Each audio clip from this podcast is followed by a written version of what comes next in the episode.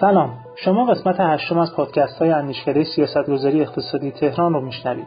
ما در اندیشکده سیاستگذاری اقتصادی تهران قصد داریم به صورت تخصصی و مفصل به مسائل و معضلاتی که کشور با مواجهه بپردازیم تا شاید بتونیم کمکی به توسعه فضای علمی کشور کنیم. در این قسمت قصد داریم به علل عدم انجام اصلاحات در نظام بودجه ریزی کشور بپردازیم. میهمان این قسمت پادکست آقای دکتر محمد قاسمی هستند. آقای دکتر قاسمی دانش آموخته اقتصاد از دانشکده اقتصاد دانشگاه تهران و عضو هیئت علمی دانشکده اقتصاد دانشگاه علامه طباطبایی و سرپرست اسبق مرکز پژوهشی مجلس هستند.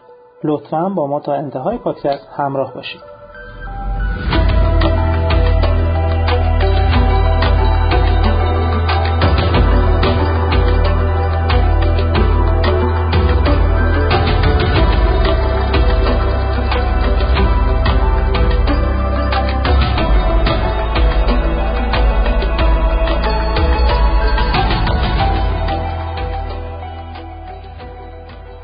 بسم الله الرحمن الرحیم. آقای دکتر به پادکست اندیشگر سیاستگذاری اقتصادی تهران خوش اومدید. خب موضوعمون دلایل پیاده نشدن اصلاحات ساختاری بودجه است. قبل اینکه سراغ موضوع بریم شاید مخاطبین پادکست بخوام با آقای دکتر قاسمی کمی آشنا شن. آقای دکتر محمد قاسمی فارغ تحصیل اقتصاد از دانشکده اقتصاد دانشگاه تهران. و عضو هیئت علمی دانشکده اقتصاد علامه طباطبایی هستند. خب سالها هم تو مرکز پژوهشی مجلس توزیع بودجه کار کردن و صاحب نظر تو این حوزه هستند. آقای دکتر من سعی می‌کنم که اطاله کلام نداشته باشم. بیشتر حضرتاری صحبت کنید تا مخاطبین از این بحث استفاده لازم رو ببرند. ما سوالات رو دو بخش کردیم. بخش اول در رابطه با تهیه تنظیم و ارائه سند بودجه هست و قسمت دوم فرایندهای کنترلی و نظارتی مجلس روی بحث بودجه است. به عنوان اولین سوال برای اینکه وارد بحث بشویم اینه که ابتدا ساکن اگه بخوایم وارد تاریخچه بودجه بشیم مخصوصا با توجه نقطه عطف هایی که توی تاریخچه بودجه داریم مثل سال 1643 که وزارت اقتصاد دارایی و سازمان برنامه بودجه از هم تفکیک شدن. یا تحولات سند بودجه تو سال 1181 رو اگه بهش بپردازیم یه تاریخچه در این زمینه بفرمایید تا وارد سوالای بعدی بشیم. بسم الله الرحمن الرحیم خیلی تشکر می‌کنم از اندیشکده سیاستگذاری اقتصادی تهران و دعوتی که فرمودید. من هم مستقیم با توجه به محدودیت های وقتی اینا که داریم مستقیم سر پاسخ به سوالات میرم. عرض حضورتون موقع که ما سوال می‌کنیم نه فقط در ایران در جهان که تاریخچه بودجه رو می‌خوایم توضیح بدیم عملا تاریخچه بودجه همون تاریخچه تحول دولت هاست. این رو باید یه چند دقیقه روش تمرکز کنیم تا اینکه یه مقداری معناش روشن بشه برای شنوندگان شما. موقع که من میگم تاریخچه تحول دولت همون تاریخچه بودجه هست به دو قسمت تقسیم می‌کنم. یکی بحث محدوده وظایف دولت هست که عملا میشه محدوده بودجه. همینطور که در طول تاریخ محدوده وظایف دولت تغییر کرده محدوده بودجه هم تغییر کرده. این یک در حقیقت موضوع هست. موضوع دوم برمیگرده به این که همینطور که دولت ها به لحاظ کیفی متحول شدن و ما الان به تدریج داریم می‌بینیم که دولت ها نسبت به جوامع مدنی ضعیفتر شدن مسئولیت هاشون تغییر کرده جوامع مدنی نهادهای سنفی و غیره دارن روز به روز قوی تر میشن. خواستهای مردم که من در حقیقت در قالب نهادهای جامعه مدنی ازش یاد می‌کنم اونها هم متفاوت شده و این هم موجب تغییراتی در بودجه ریزی شده. پس ببینید یکی محدوده وظایف دولت تغییر کرده یکی هم کیفیت اداره جامعه نوع مواجهه دولت با جامعه نوع پرسش هایی که جامعه از دولت داره می‌پرسه. همینطور که تحول پیدا کرده این اثر خودش رو به صورت مستقیم در بودجه ریزی گذاشته. خب حالا می‌خوام من قبل از اینکه ادامه بدم همینجا می‌خوام وارد یک نکته بسیار مهم بشم راجع به ایران.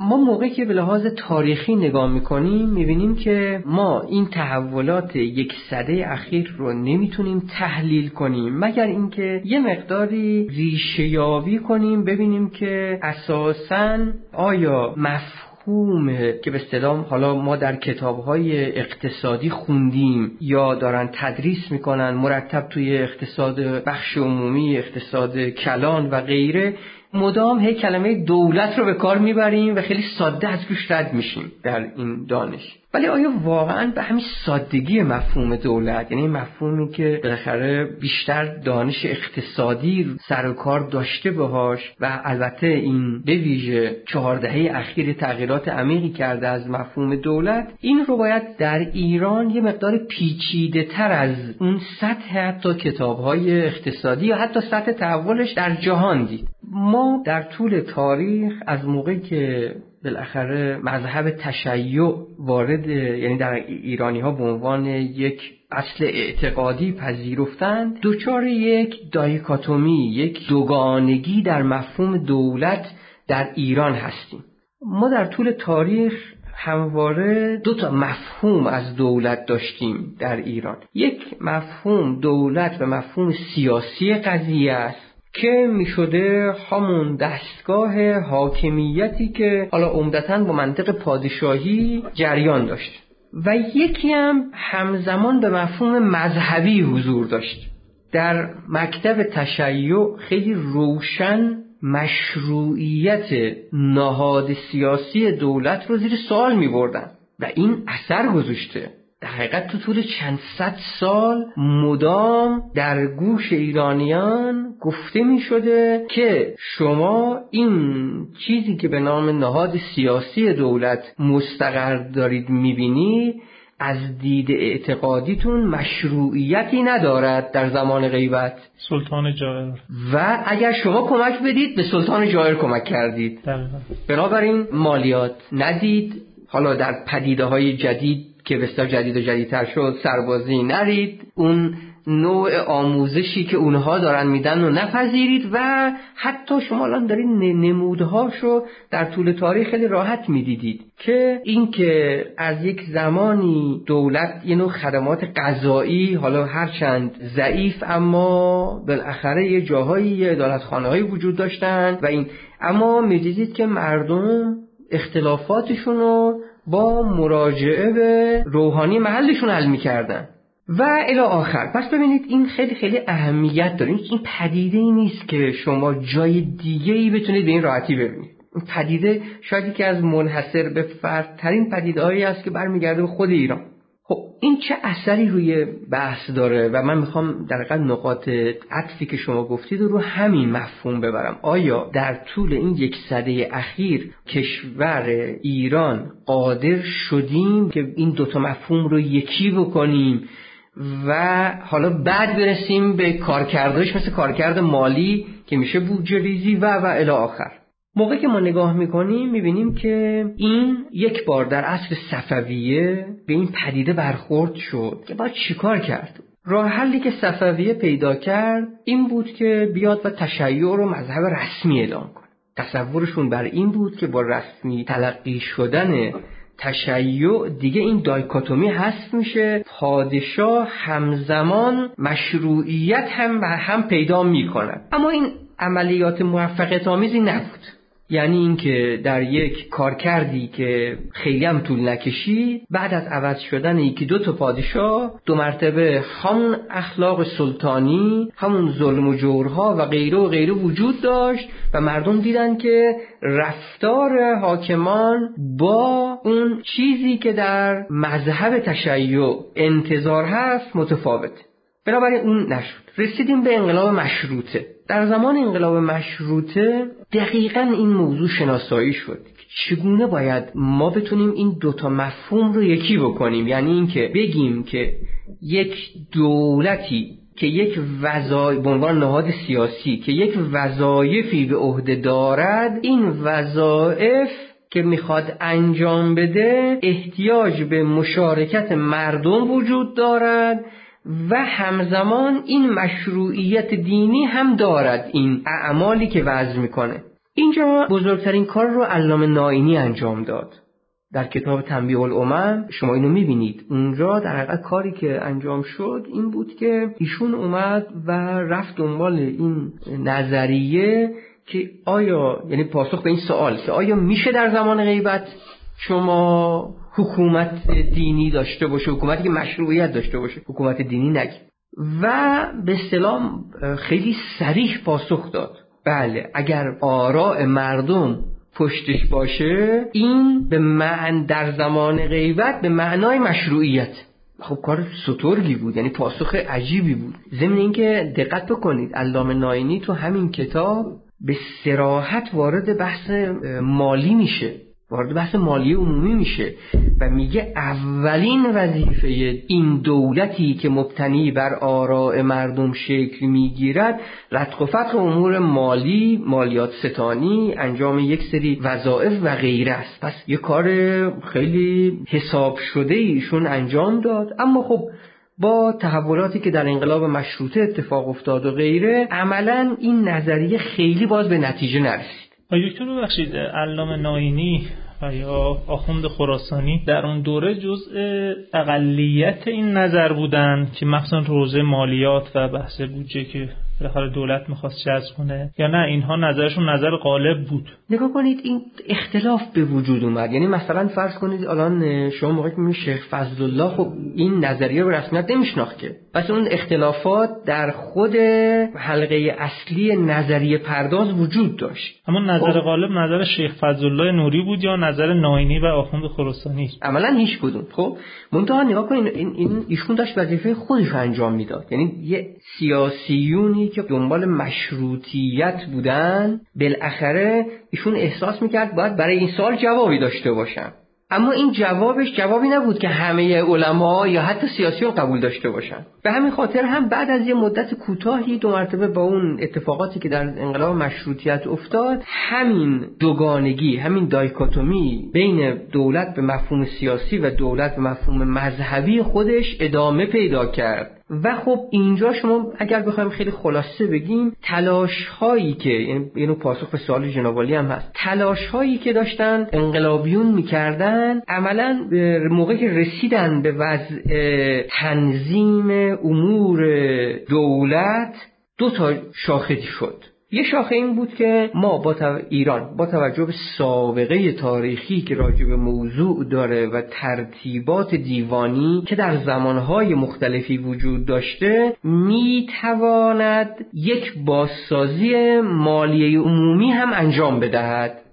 عده دیگه گفتن که ما بلد نیستیم این کار رو بریم مستشار خارجی بیاریم که طبیعتا دومی ها عملا پیروز شدن. که شما این به اصطلاح جنگ و دعوا رو در تدوین اولین بودجه های بعد از انقلاب مشروطیت می‌تونید ببینید که 1289 که اولین بودجه داشت نوشته می‌شد توسط سنی و دوله مرحوم و داشت داده می‌شد شما موقعی که نگاه می‌کنید در مقدمه این بودجه که بی‌نظیره واقعا یه سند تاریخی بی‌نظیر هست و ایشون یه مقایسه عجیب کرده گفته مخارج دربار ما چند برابر مخارج دربار انگلستانه. چرا؟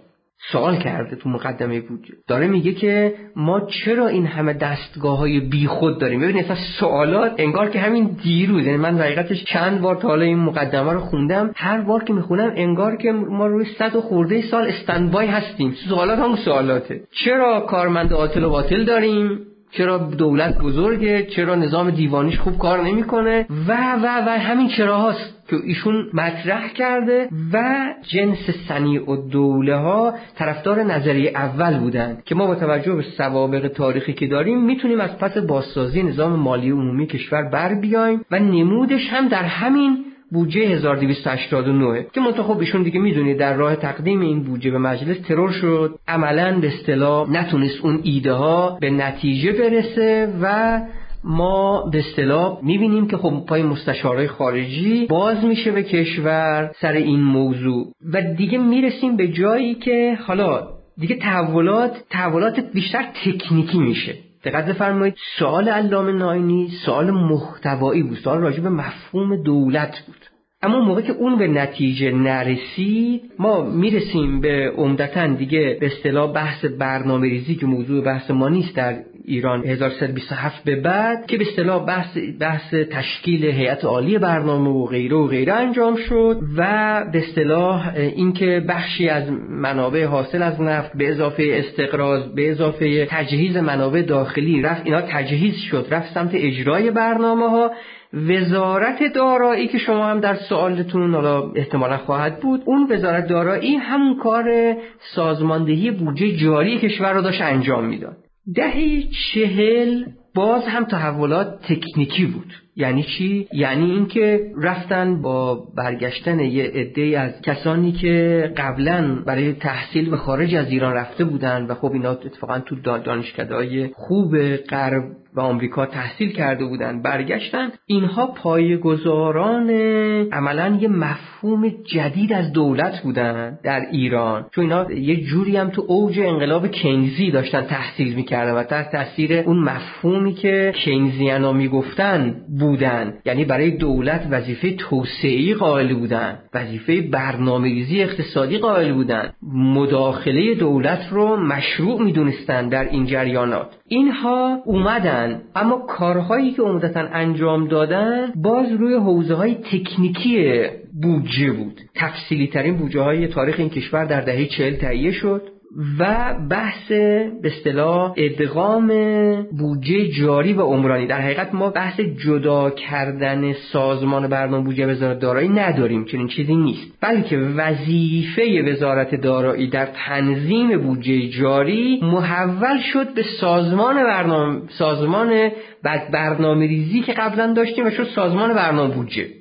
و برای این هم یه دلایل داشتن که الان واردش نمیشیم. اگر خواستید بعدا واردش میشیم. این تحولات رخ داد. خب بالاخره آثار خودش هم گذاشت. باز یه تحولات تکنیکی در دنیای غرب رخ داده بود. مثل مطرح شدن بحث بودجه برنامه‌ای در آمریکا ابتداعا و بعد اونکتاد این رو به عنوان یک موضوعی وارد بحث بودجه ریزی کشورها کرد. ایران هم خیلی علاقمند شد.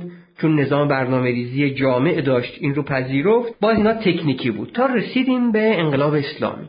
دو مرتبه زمان انقلاب همون سوال مطرح شد.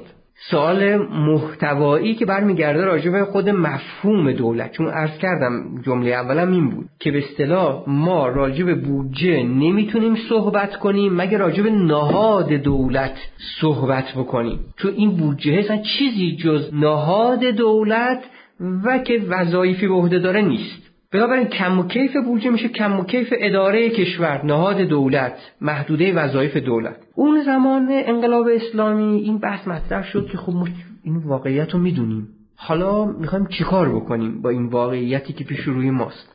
اون زمان به عنوان یه نظریه و روی کاغذ چیزی که تونست حل بکنه اون دایکاتومی رو از بین ببره نظریه ولایت فقیه یعنی فرض بر این بود که الان دیگه حکومت مشروع هم هست. در زمان غیبت امکان تشکیل حکومت هست. خب حالا این وسط باید به یه سری سوالات تکنیکی هم جواب داده می‌شد که خب ما بخشی از اون نهادهای سیاسی که در قانون اساسی گذاشتیم اونا مبتنی هستند بر منطق شکلی حکومت دینی و حداقل به طور مستقیم مبتنی بر آراء مردم نیست و بخشی از نهادهایی که سیاسی که گذاشتیم مستقیم وصل به آراء مردم. مثل قوه مجریه مثل قوه مقننه. خب مصوب و با مصوبات اینا می‌خوایم چیکار کنیم؟ اینا مصوباتشون کجا قراره که علاوه بر اصطلاح اون بعد فرایند حقوقی و فلان مهر مشروعیت هم بخوره؟ این کار کرد و به یه نهادی به نام شورای نگهبان دادن که خب مصوبات اون نهادهای سیاسی و عمدتا مبتنی بر آراء مردم اینجا مهر شرعی می‌خوره. بنابراین چیزی که الان موقع شما قانون اساسی می‌خونی رد شدن از چراغ قرمز تخلف فقط نیست گناه هم هست. نپرداختن مالیات تخلف نیست گناه هم هست. بعد قرار اینا مؤاخذه داشته باشه. اما عرض کردم نگاه کن این روی یه مبانی نظری به وجود اومد. ولی خب ما می‌دونیم که کار کرد شما با بی شمار سوال مواجه میشید موقعی که وارد عرصه عمل میشید. چون تجربه تشکیل حکومت هم که وجود نداشت و اداره حکومت نزد این حداقل طیف فکری. به همین خاطر هم هم شورای نگهبان باید خیلی دقت می‌کرد در این نه کارکردهای خودش که حواسش باشه چه وظیفه بزرگی به عهدهش هست. و هم اینکه ما انتظار داشتیم که هم دانشگاه و هم حوزه و هم این تمام اون جاهایی که مباحث فکری پیش میره فرض بر این بود که اونها باید بعد از قانون اساسی بعد از تصویب قانون اساسی یه کارهای خیلی سترگی انجام میدن به لحاظ فکری و مطالعاتی که بتونن در طول زمان در حقیقت برای سوالهایی که در عمل پیش میاد یه جوابهای قابل اجرا هم پیدا بکنن که متاسفانه تو این تیکه نه دانشگاه دیگه کار کرد و نه حوزه. فقط گفتم خب حکومت دینی تشکیل شد کتابو بستن قانون اساسی رفتن خونه. ولی اینکه خب این قرار کار بکنه تو کار کرد. شما مثلا فرانسه موقعی که دارید می‌بینید اونجا شورای قانون اساسی داره. و شما اونجا به شدت می‌بینید که اونها مدام دارن نظریه میدن در اجرای قانون اساسی. و خب ما این تیکه رو نداشتیم. من برام اگر بخوام جمعبندی بکنم ما الان به هر حال موقع که صدها سال به مردم گفتیم مالیات ندید حالا نمی‌تونیم یه بارگی بیایم بگیم که حالا چون این حکومت تشکیل شد شما مالیات بدید. اون چیزی که در غرب وصل کرده عمده ترین پیوند بین مردم و دولت نظام مالیاتی است. و این رو در طول تاریخ شما کلی تحول می‌بینید راجع به این موضوع که حالا اگر لازم شد بعدا بهش می‌پردازیم. پس من در حقیقت همینجا متوقف میشم که ما اینجا می‌تونیم تحولات این یک قرن رو در دو تا حوزه تقسیم کنیم. یه تحولات تکنیکیه که همینطور این تحولات تکنیکی اومده. ولی این تحولات تکنیکی هیچ کدوم نتونسته اون کار کردی که در یک کشوری مثل فرانسه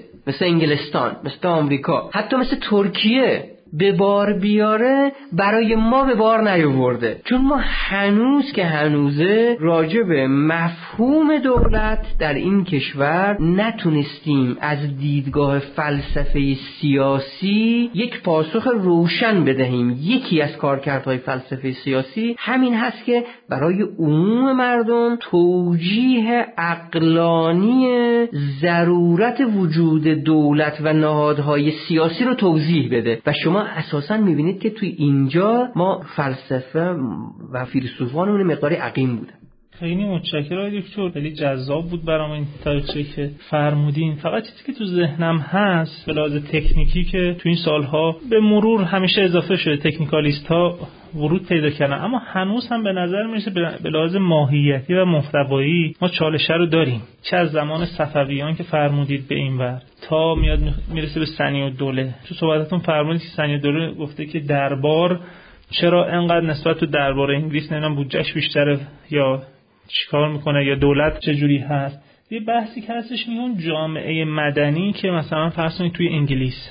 جاهای مختلف بوده آیا در زمان سنی و دوله هم چیزی به نام جامعه مدنی به اون حالت داشتیم؟ و همین امر باعث می شده که دولت فربه ای داشته باشیم. حالا چه به لحاظ بودجه چه به لحاظ دخالت امور مردم. چیزی که تو ذهنم هست اینه که ماهیت دولت و محتوای دولت به نظرتون چرا این یه موضوع اوپن اند موده 100 سال اخیر؟ چه تو ذهن سنی و دوله چه تو ذهن میرزای ناینی چه تو ذهن بنیانگذاران انقلاب؟ چون همیشه درباره حدود و سقوط دولت اینکه چقدر دخالت کنه در زندگی مردم و اینکه بودجه رو چجوری بتونه چون بالاخره بودجه قسمت منابع درآمدی داره هزینه کرد داره دیگه.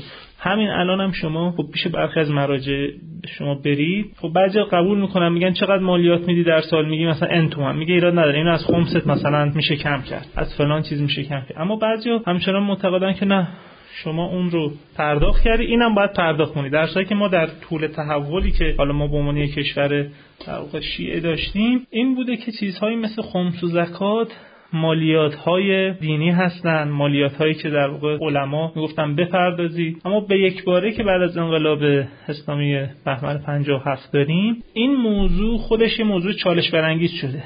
به نظرت این چالش های صد سال اخیری که ما داریم از اون چیزایی که فرمودید است سنی دوله تا انقلاب اسلامی این کی می‌تونه حل شه؟ چه جوری می‌تونه حل شه؟ و به نظر میشه تا زمانی که این ایراد محتوایی حل نشه. ما هر چقدر تکنیکالیست از غرب بیاریم یا مثل اون دهه که فرمودید مستشارها اومدن هنوز به این سوال تا زمانی که پاسخ ندیم این مشکلات گویا هست.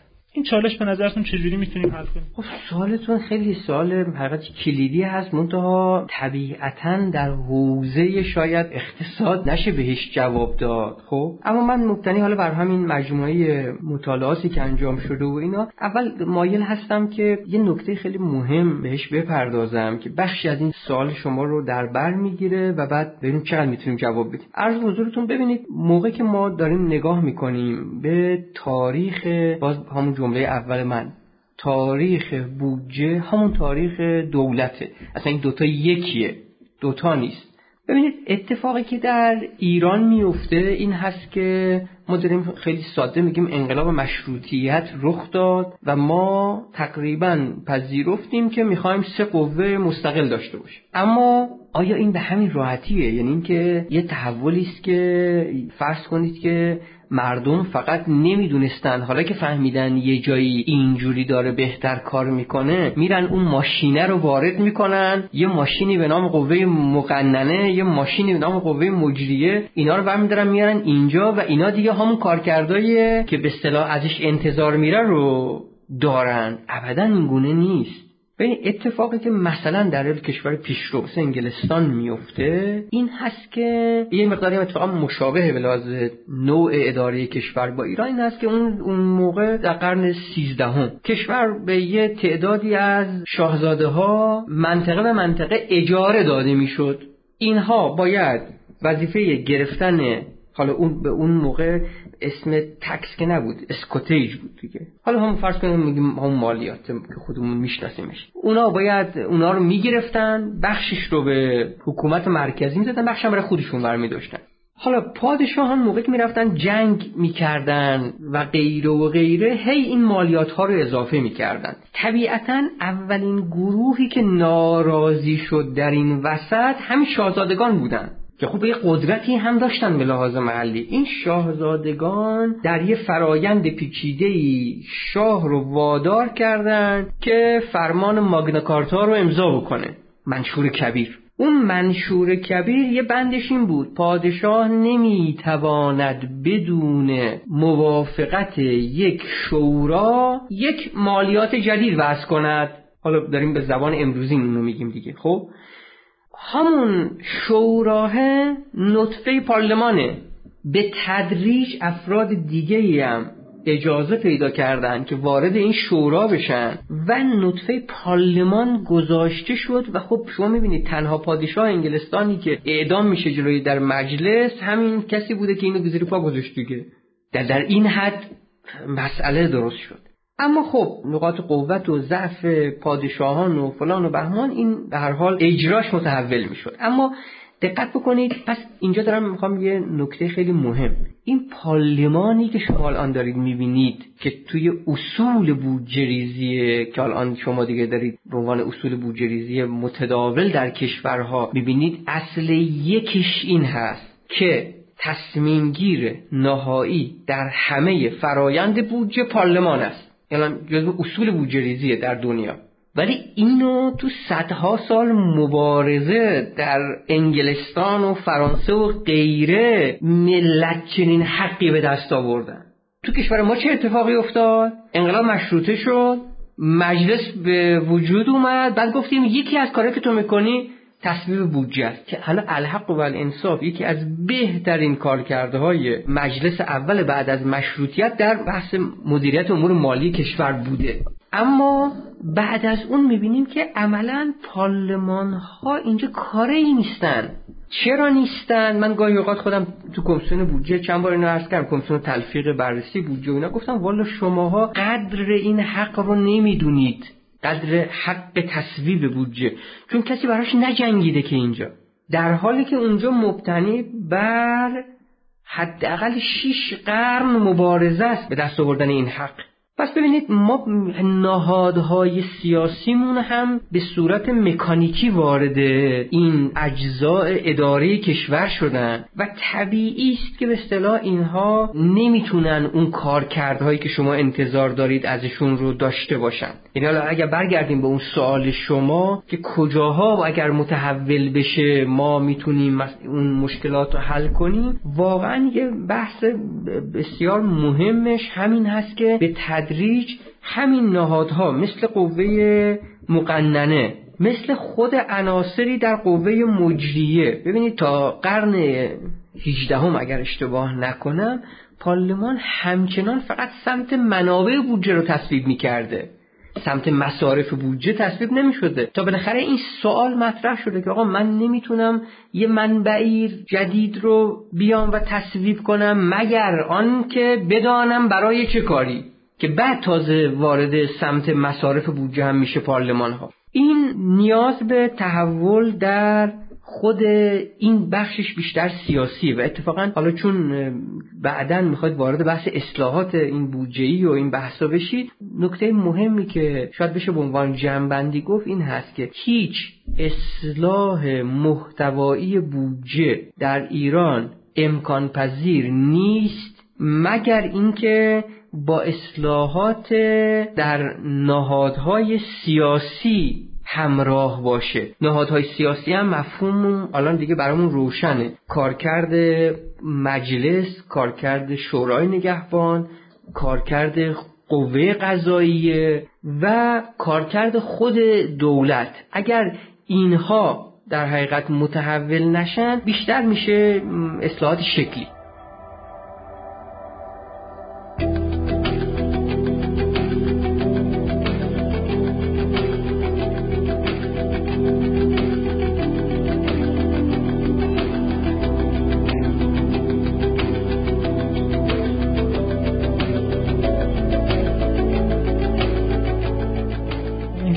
تاریخچه بودجه رو ببندیم. آقای دکتر یه سوال در تو محتوا پرسیم. یه سوالم در رابطه با بحث تاثیر اون تکنیکالیست ها فن سالاران یا اسمش چی بزنیم تکنوکرات ها در رابطه با بودجه ریزی بپرسیم. خب همونجور که فرمودین تو دهه چهل سکانداران اقتصاد ایران کسانی بودند که در اوج انقلاب کینزی رفتن درس خونده بودن متأثر از کینز بودن دولت توسعه گرا یا مباحث این تیپی رو دنبال می‌کردن. توی ابتدای صحبت ها هم به این اشاره شد که تاریخچه بودجه در واقع تاریخچه دولت یعنی محدوده وظایف دولت محدوده بودجه است. کسانی که تو اون دهه های دکتر با اون تفکر اقتصادی آمدند تو دهه چهل که متأثر از کینز بودن رو. شما الان مقایسه بفرمایید تاثیرشون روی بودجه و کسانی که امروز خب از دانشگاه خارج از کشور میان و تحت تاثیر ایده های مثل ایده دولت حداقلی هستند این ایده در واقع یک دولت کنزی و یک دولت حداقلی چقدر می‌تونه روی بحث بودجه ریزی کشور تاثیر بذاره؟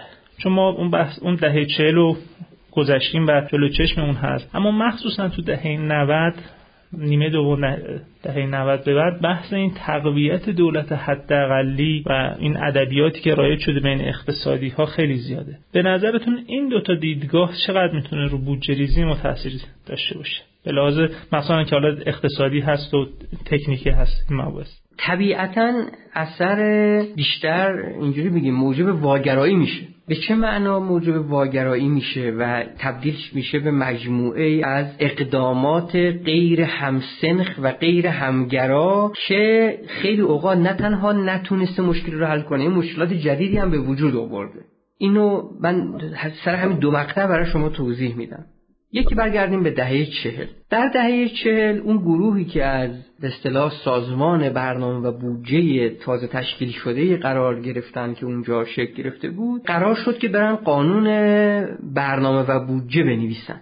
یه قانونی بنویسن که در حقیقت ما طبق اون قانون بیایم بودجه ریزی در کشور و برنامه ریزی در کشور رو سامان بدیم. این گروه خب اول از همه بعد بودجه رو تعریف می‌کردن. بعد یه فرایندهایی میگذاشتن یه وظایفی برای دولت میگذاشتن. یه حرفایی زدن که اساسا برای مالیچی های وزارت دارایی ناشناخته بود. مالیچی های وزارت دارایی می‌گفتن بودجه سند دخل دولت ولی اینا چی می‌گفتن؟ اینا می‌گفتن که بودجه عبارت است از برنامه یک ساله فلان و بهمان از این حرفای خیلی به اصطلاح کاملا ناشناخته بود برای مالیچیا و جالبه که اینجا نتیجهش چی شد؟ نتیجهش شد پایه‌گذاری یک اختلاف دائمی بین سازمان برنامه بودجه وزارت دارایی هم قبل از انقلاب هم بعد از انقلاب بدون اینکه مثلا به اصطلاح لازم باشه شما اسم این رئیس سازمان برنامه بودجه رو بدونید وزارت وزیر دارایی رو بدونید این از اساس شد منشأ یک اختلاف. در حقیقت اشتراک لفظی بود بودجه در کدوم قوانین. اونها رفتن قانون برنامه بودجه نوشتن 51 تصویب کردن. وزارت دارایی چیا؟ رفتن قانونی تحت عنوان قانون محاسبات عمومی نوشتن. سال 49 تصویب کردن. اصلا قرار نبود دو قانون در بیاد. قرار بود یه قانون کشور داشته باشه برای این کار. ولی به نتیجه نرسیدن دو تا قانون شد. تو این دو تا قانون هر جفت شما کلمه بودجه رو می‌بینید. ولی این بودجه رو چی تعریف کرده؟ اون بودجه منظورش چی بود؟ یه چیز دیگه هستن این مال اون مقطع. و یک مشکل دیگه هم که به وجود اومد این هست که اساسا وزارت دارایی تو تغییر و تحول مجموعه قوانینی که حالا من اتفاقا شنیدم من که مثلا دوازده جلد قانون اخیرا جمع کردن که به نوعی مربوط میشه به کارکردهای وزارت اقتصاد دارایی و اون مجموعه سازمان. دوازده جلد قانون. اصلا یه لحظه شما برگردید کی یادش اصلا اینا. ولی من کاری به همش ندارم. فقط یکی دو تا بندش رو می‌خوام. شما اونجا اساسا وظیفه سیاستگذاری اقتصادی رو می‌دید به وزارت اقتصاد دارایی. اما این وسط به سوالات بسیار سختی پاسخ نمی‌دید. چی؟ ما می‌دونیم که هر اقتصادی یک مجیه برنامه کوتاه مدت یک ساله احتمالا داره که دنبال عمدتا تثبیت هست و اداره امور دولت. اداره امور دولت هم که میگیم ساده نباید ازش گذشت. یعنی تمام اون چیزی که در هر کشوری میثاق قانون اساسی است مجموعه از وظایفی که دولت متعهد هست به ارائهش امنیت آموزش سلامت اینا کار روزمره مردمه. اون سمتش به اصطلاح ای بس این خدمات به ارائه بشه. و اینا قابل توقف هم نیست. اما در کنار این شما می‌دانید که اقتصاد دوچار یک اصطلاح سیکلای اقتصادی هم میشه. اساسا باید توی اونها شما دنبال این باشید که سیاست های اقتصادی در پیش بگیرید که شما رو نزدیک کنه به سطح بالقوه اقتصاد. این وظیفه اون کوتاه مدت وظیفه کیه؟ این میان مدت وظیفه کیه؟ این تو قوانین ما پاسخ داده نشد این مربوط بنابراین به قبل از انقلاب. می‌رسیم به بعد از انقلاب. ببینید بعد از انقلاب شما روی یه تیکش سریع گذشتید. اونم تحولات چند سال اول انقلاب بود. به محض اینکه انقلاب پیروز شد انقلابیون بر مبنای همون شعارهایی که داده بودند و انتظاری که بر در مردم ایجاد شده بود گفتن که ما یکی از وظایف اصلیمون رفع محرومیت. ولی هیچ تئوری خاصی برای عدالت وجود نداره هم وجود نداره. من من معتقدم هنوزم که هنوز 40 سال گذشته هنوزم نظریه عدالت جمهوری اسلامی من که ندیدم یه جایی که صفر صد معلوم باشه منظورمون چیست. مثل مثلا فرض شما موقعی که میگید نظریه عدالت رالز من می‌فهمم یعنی چی. ولی نظریه عدالت کجاست؟ خب این نظریه هم که وجود نداشت. چی شد؟ اونها که نمی‌تونستن منتظر بشن که نظریه به وجود بیاد. شروع کردن به نهادسازی. جهاد سازندگی در اومد انواع اقسام سازمان ها این وسط پایه گذاری شد. همه اینا همه اینا تحولات مالی عمومیه. تحول دولته. متأثر از کشورهای سوسیالیستی بود یا توی همون مثلا مبانی نظری که مثلا توی کتاب مثلا اقتصاد شهید صدر اگه بریم بگردیم رو بحث عدالت خیلی تاکید شده. یا محرومیت زدایی که خب تو یکی از دلایلی که میگن که انقلاب شد این بود که خب بحث عدالت و محرومیت زدایی بود. نشون به اون نشون که خیلی از گروه های حتی مسلح رو بحث عدالت اجتماعی خیلی مانور می‌دادن. متأثر از تمامی انقلاب های دنیا. که دغدغشون عدالت بود. از کوبا فیدل کاسترو شما بگیرید تا چین ماو تا شوروی تا جاهای مختلف. و همین هم باعث میشه خب تو دهه 60 شما از یک سیستمی که حالا تاغوتی بوده از یک سیستمی که عدالت رو چیز نداشته بعد یه سری شعار هم داده شده که در صدر اونها بحث بحث عدالت و محرومین و مستضعفین بوده. یعنی ادبیات مستضعفین و محرومین ادبیات انتهای دهه 50 و ابتدای دهه 60 هست. قاعدتا برای اینها یا باید می‌رفتن سراغ یک سری منابعی که خودشون داشتن انقلابیون خب میگم نهایتش منجر به اقتصاد اونای شهید صد می‌شد.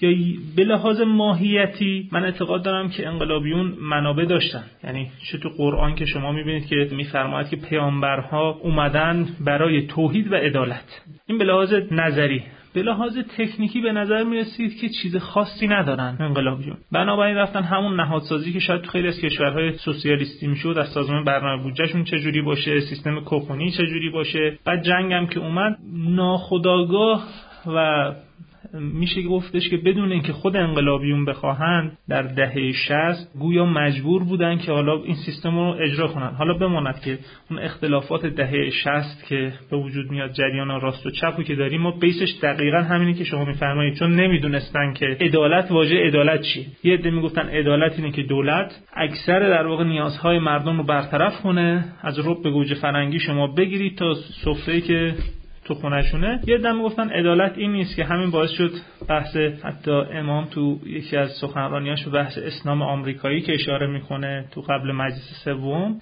دقیقا سر همین بحثه که به لحاظ نظری عده عدالت رو هنوزم با هم انقلت داشتن دیگه. چون بین فقها و علما هنوزم شما برید معنای عدالت متفاوت. ما مثل مثلا سیستم مثل, مثل رالز مثلا یه کتابی به نام عدالت که نداریم. بینشون متفاوت. اما به لحاظ تکنیکی گویا چاره جز این که از کشورهای سوسیالیستی تقلید کنم وجود نداشت. اینو خدمتتون عرض کردم من اگه یه شیفتی کردم اونجا چون بالاخره این بارها بحث شده. اگه شما هم اینو بحث رو باز کنید که خیلی بهتر. حالا کنید من حقیقتش برای اینکه بحث طولانی نشه می‌خوام از یه جای دیگه شروع کنم. ببینید چیزی که من حقیقتش ندیدم حداقل سندی که بخواد بگه که واقعا پایگذاری نهادهایی مثل جهاد سازندگی و اینا حتما منبعث بوده از مثلا فرض کنید تجربه یک کشور دیگه. من ندیدم حداقل خب؟ من این اما یه چیز دیگه می‌تونم بگم. اونم این هست. ما موقع که داریم نگاه می‌کنیم می‌بینیم که نحوه تزریق منابع حاصل از نفت بذارید یکم عقبتر بریم. در دهه چهل یه تحول کیفی تحولات کیفی در زندگی ایرانیان رخ داد. پیش کس نمی‌تونه منکرش بشه فوقالعاده بود. تنها دهه‌ای که تورم سطحش پایین بود نرخ‌های رشد نسبتا با ثبات دو و خب این موجب تحول درآمد سرانه شد و به اصطلاح حتی تا سطح روستا هم رفت. من این تیکه شما می‌خوام روش تاکید کنم. سپاه دانش و سپاه بهداشت تا سطح روستا هم رفت.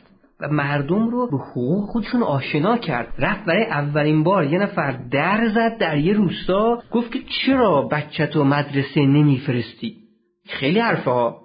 شما الان داره خیلی راحت می‌گذاریم از روش. پس یه تحول خب پول نفتم نبود خیلی. اما چهره زندگی ایرانیان رو عوض کرد در همه جا. رسیدیم به دهه پنجا دهه پنجا بیشتر منافع حاصل از تزریق پول نفت به شهریا رسید.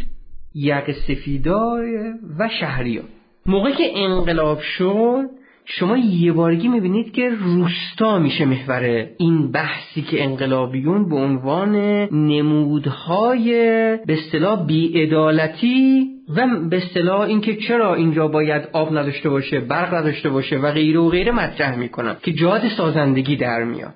ببینید این اینو به اصطلاح اگر سوالمون رو گم نکنیم اینجا ما داشتیم دنبال این میگشتیم. یک مجموعه از نهادها هم اونجا به وجود اومد که خب خدمات بسیار زیادی کرد. که البته برمیگردیم اون جمله رو فراموش نکنیم. این خدمات بسیار زیاد که اصلا یه نوع انگار عوض کردن محور شاید یکی از محوری ترین جاهایی باشه که ای کاش مثلا پایان نامه ها و رساله های دکترا راجع به این موضوع کار بکنن. که به اصطلاح حقیقت این هست من معتقدم نوع نگاه به نفت حداقل تو سالهای ابتدایی یعنی اون یکی دو سال اولی که فرصت بود محورش عوض شد.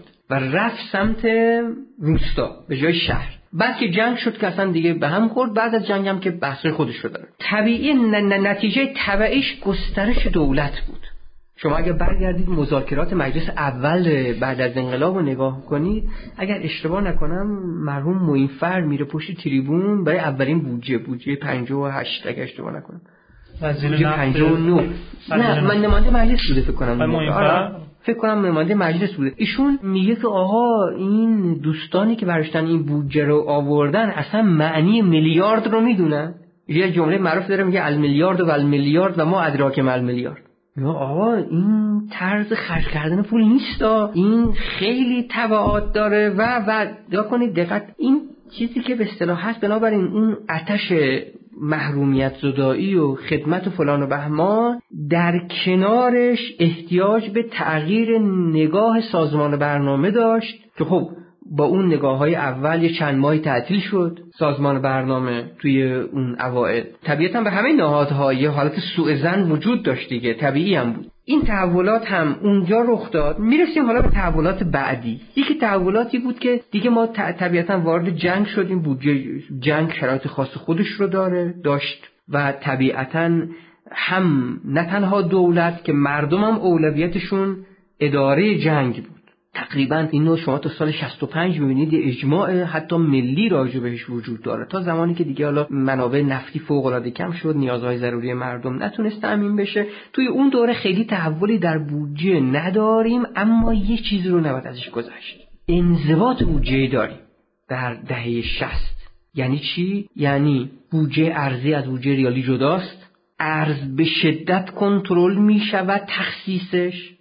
سرمایه گذاری تعطیل نمیشه. خیلی جالبه. در اوجش سرمایه گذاری یعنی با اون سنت به سنت ارز برنامه ریزی وجود دارد. و بعد از اینکه مخارج جنگ داده میشه حالا هر چی که باقی میمونه می‌خوایم چیکارش کنیم؟ از دادن پول به حاجیا گرفته تا سرمایه گذاری دونه به دونه و سنت به سنتش هست. این انضباط راجع به های دولت حساسیت وجود داره. خیلی جالبه. راجع بدهی دولت حساسیت وجود سازمان برنامه بودجه و وزارت دارایی گزارشی می نویسن سال 63 که آقا مثلا بدهی های دولت داره این زیاد میشه اینجوری میشه اونجوری میشه. و غیره و اون بعد نخست وزیر وقت خیلی با جدیت این گزارش رو می‌خونه دستور میده. یعنی به حال انضباط بودجه وجود واقعا بدون انضباط بودجه داره جنگ ناممکن بود. بعد می‌رسیم به دهه هفتاد. عملا تحولی رو بودجه رخ نمیده به لحاظ تکنیکالی که شما دنبال سوالتون این بود. می‌رسیم به دهه هشتاد. دهه هشتاد اتفاقی که فقط افتاد بیشتر تغییر عناوین بود. اگرچه قرار نبود به اینجا ختم بشه. یعنی بگیم ما به جای بودجه جاری بگیم اعتبار هزینه ای به جای بودجه عمرانی بگیم تملک دارایی سرمایه ای از این حرفا نبود. قرار بود که یه ترازهای سگانه ای مستقر بشه و غیره و غیره که اون کار عملا نشد فقط عناوین عوض شد و دهه 90 که الان داریم می‌بینیم. در طول این چند یعنی از دهه هفتاد دهه هشتاد و دهه نود مدام که بجز دهه هشتاد در طول سال هشتاد سه تا نود که خب یه درآمد سرشار ارزی وجود داشت. و اون داشت تزریق می‌شد. در همه این سالها خب خود بودجه نویسان و تصویب کنندگان اصلی بودجه تصویب کنندگان اصلی بودجه هم همه نمایندهای مجلس نیستن. همون چند نفری که بالاخره سرشون میشه این بحثا. می‌دونستن که بودجه کسری داره. چه چیزی در ذهن سیاستمداران جو انداختن؟ مفهوم اینکه دولت باید کوچیک بشه. یعنی همین سوالی که شما دارید می‌کنید این دولت باید کوچیک بشه دولت گیرون اداره میشه از این حرفایی که زیاد شنیدید شما اونجا به اصطلاح مطرح میشه.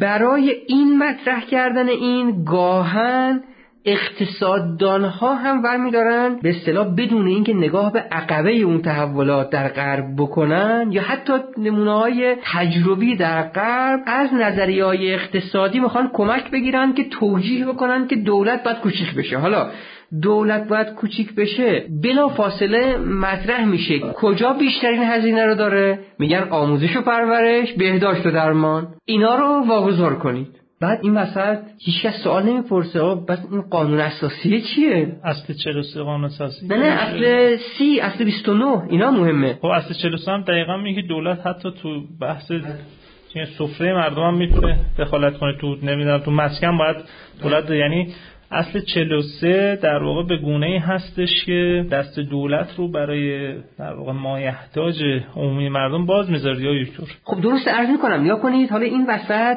بیشتر این کسانی که دارن این حرف رو می‌زنن برمیگردن به این نکات بحث مثلا شما نمودهای عملیشو دارید می‌بینید دیگه. این مفهوم کارگران شرکتی از کجا به وجود اومد دیگه؟ شما بیاید بی پناهترین قشر رو بگید که شما کارگر شرکتی هستید و و فلان و بهمان. این وسط دو تا بحث رو بعد ازم جدا کرده. اینکه دولت داره ناکارآمد هزینه می‌کنه در بهداشت و درمان. ناکارآمد هزینه می‌کنه در آموزش در امنیت حتی و غیره اون یه حرفه. ولی اینکه میگید دولت باید کوچیک بشه پس مدرسه باید واگذار کنیم.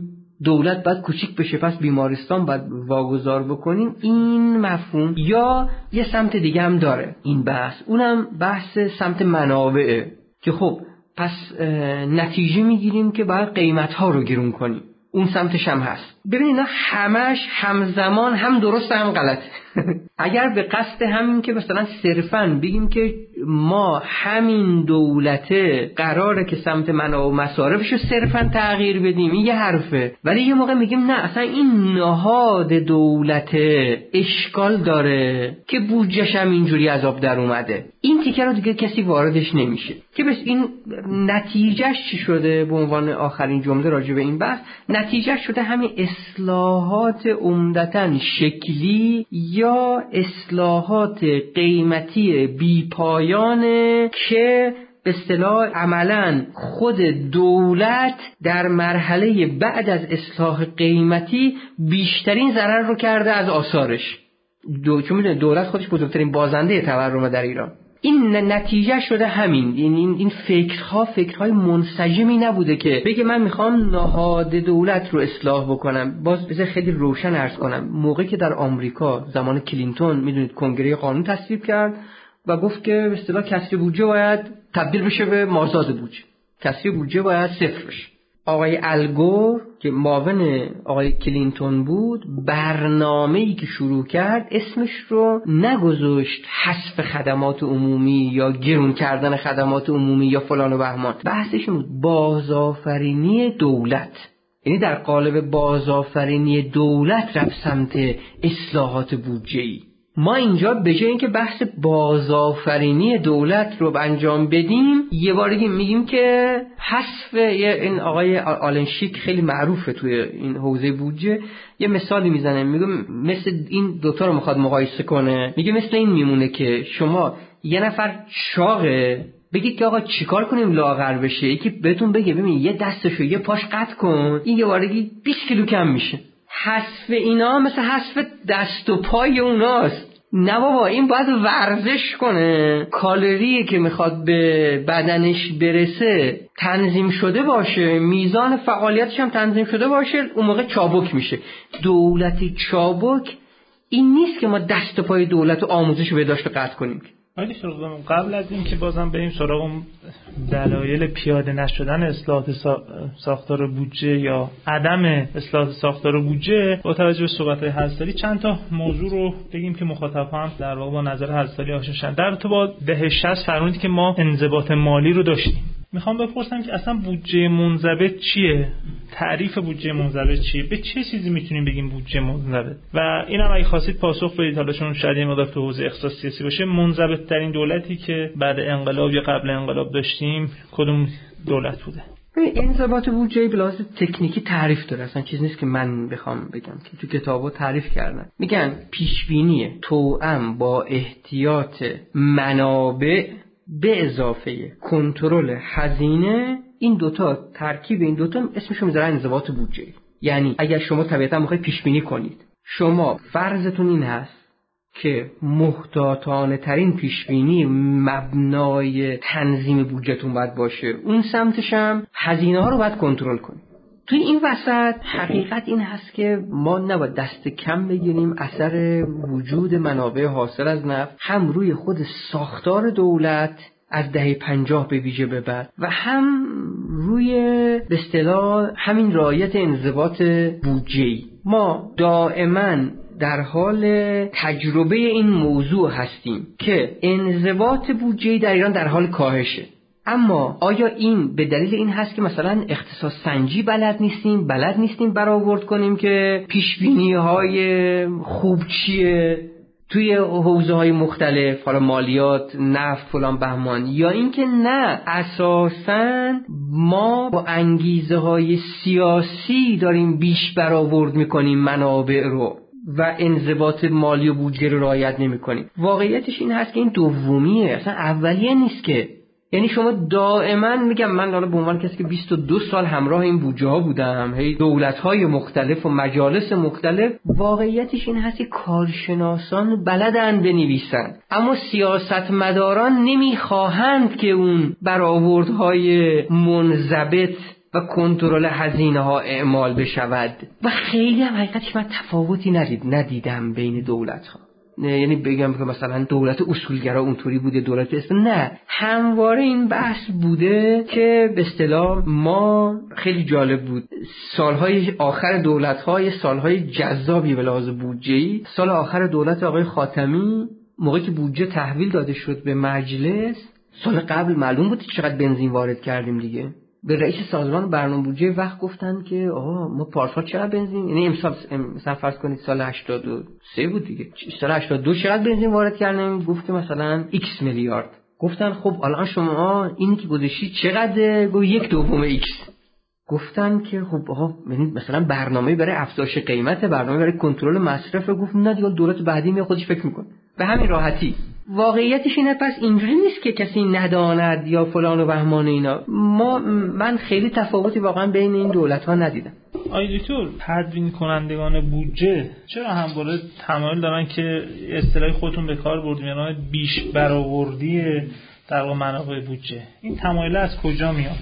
این مشکله با رفت آمد دولت ها هم اصلا گویا تغییر نمی‌کنه. این سوال خیلی خوبی هست. این دو تا انگیزه خیلی مهم اینجا وجود داره.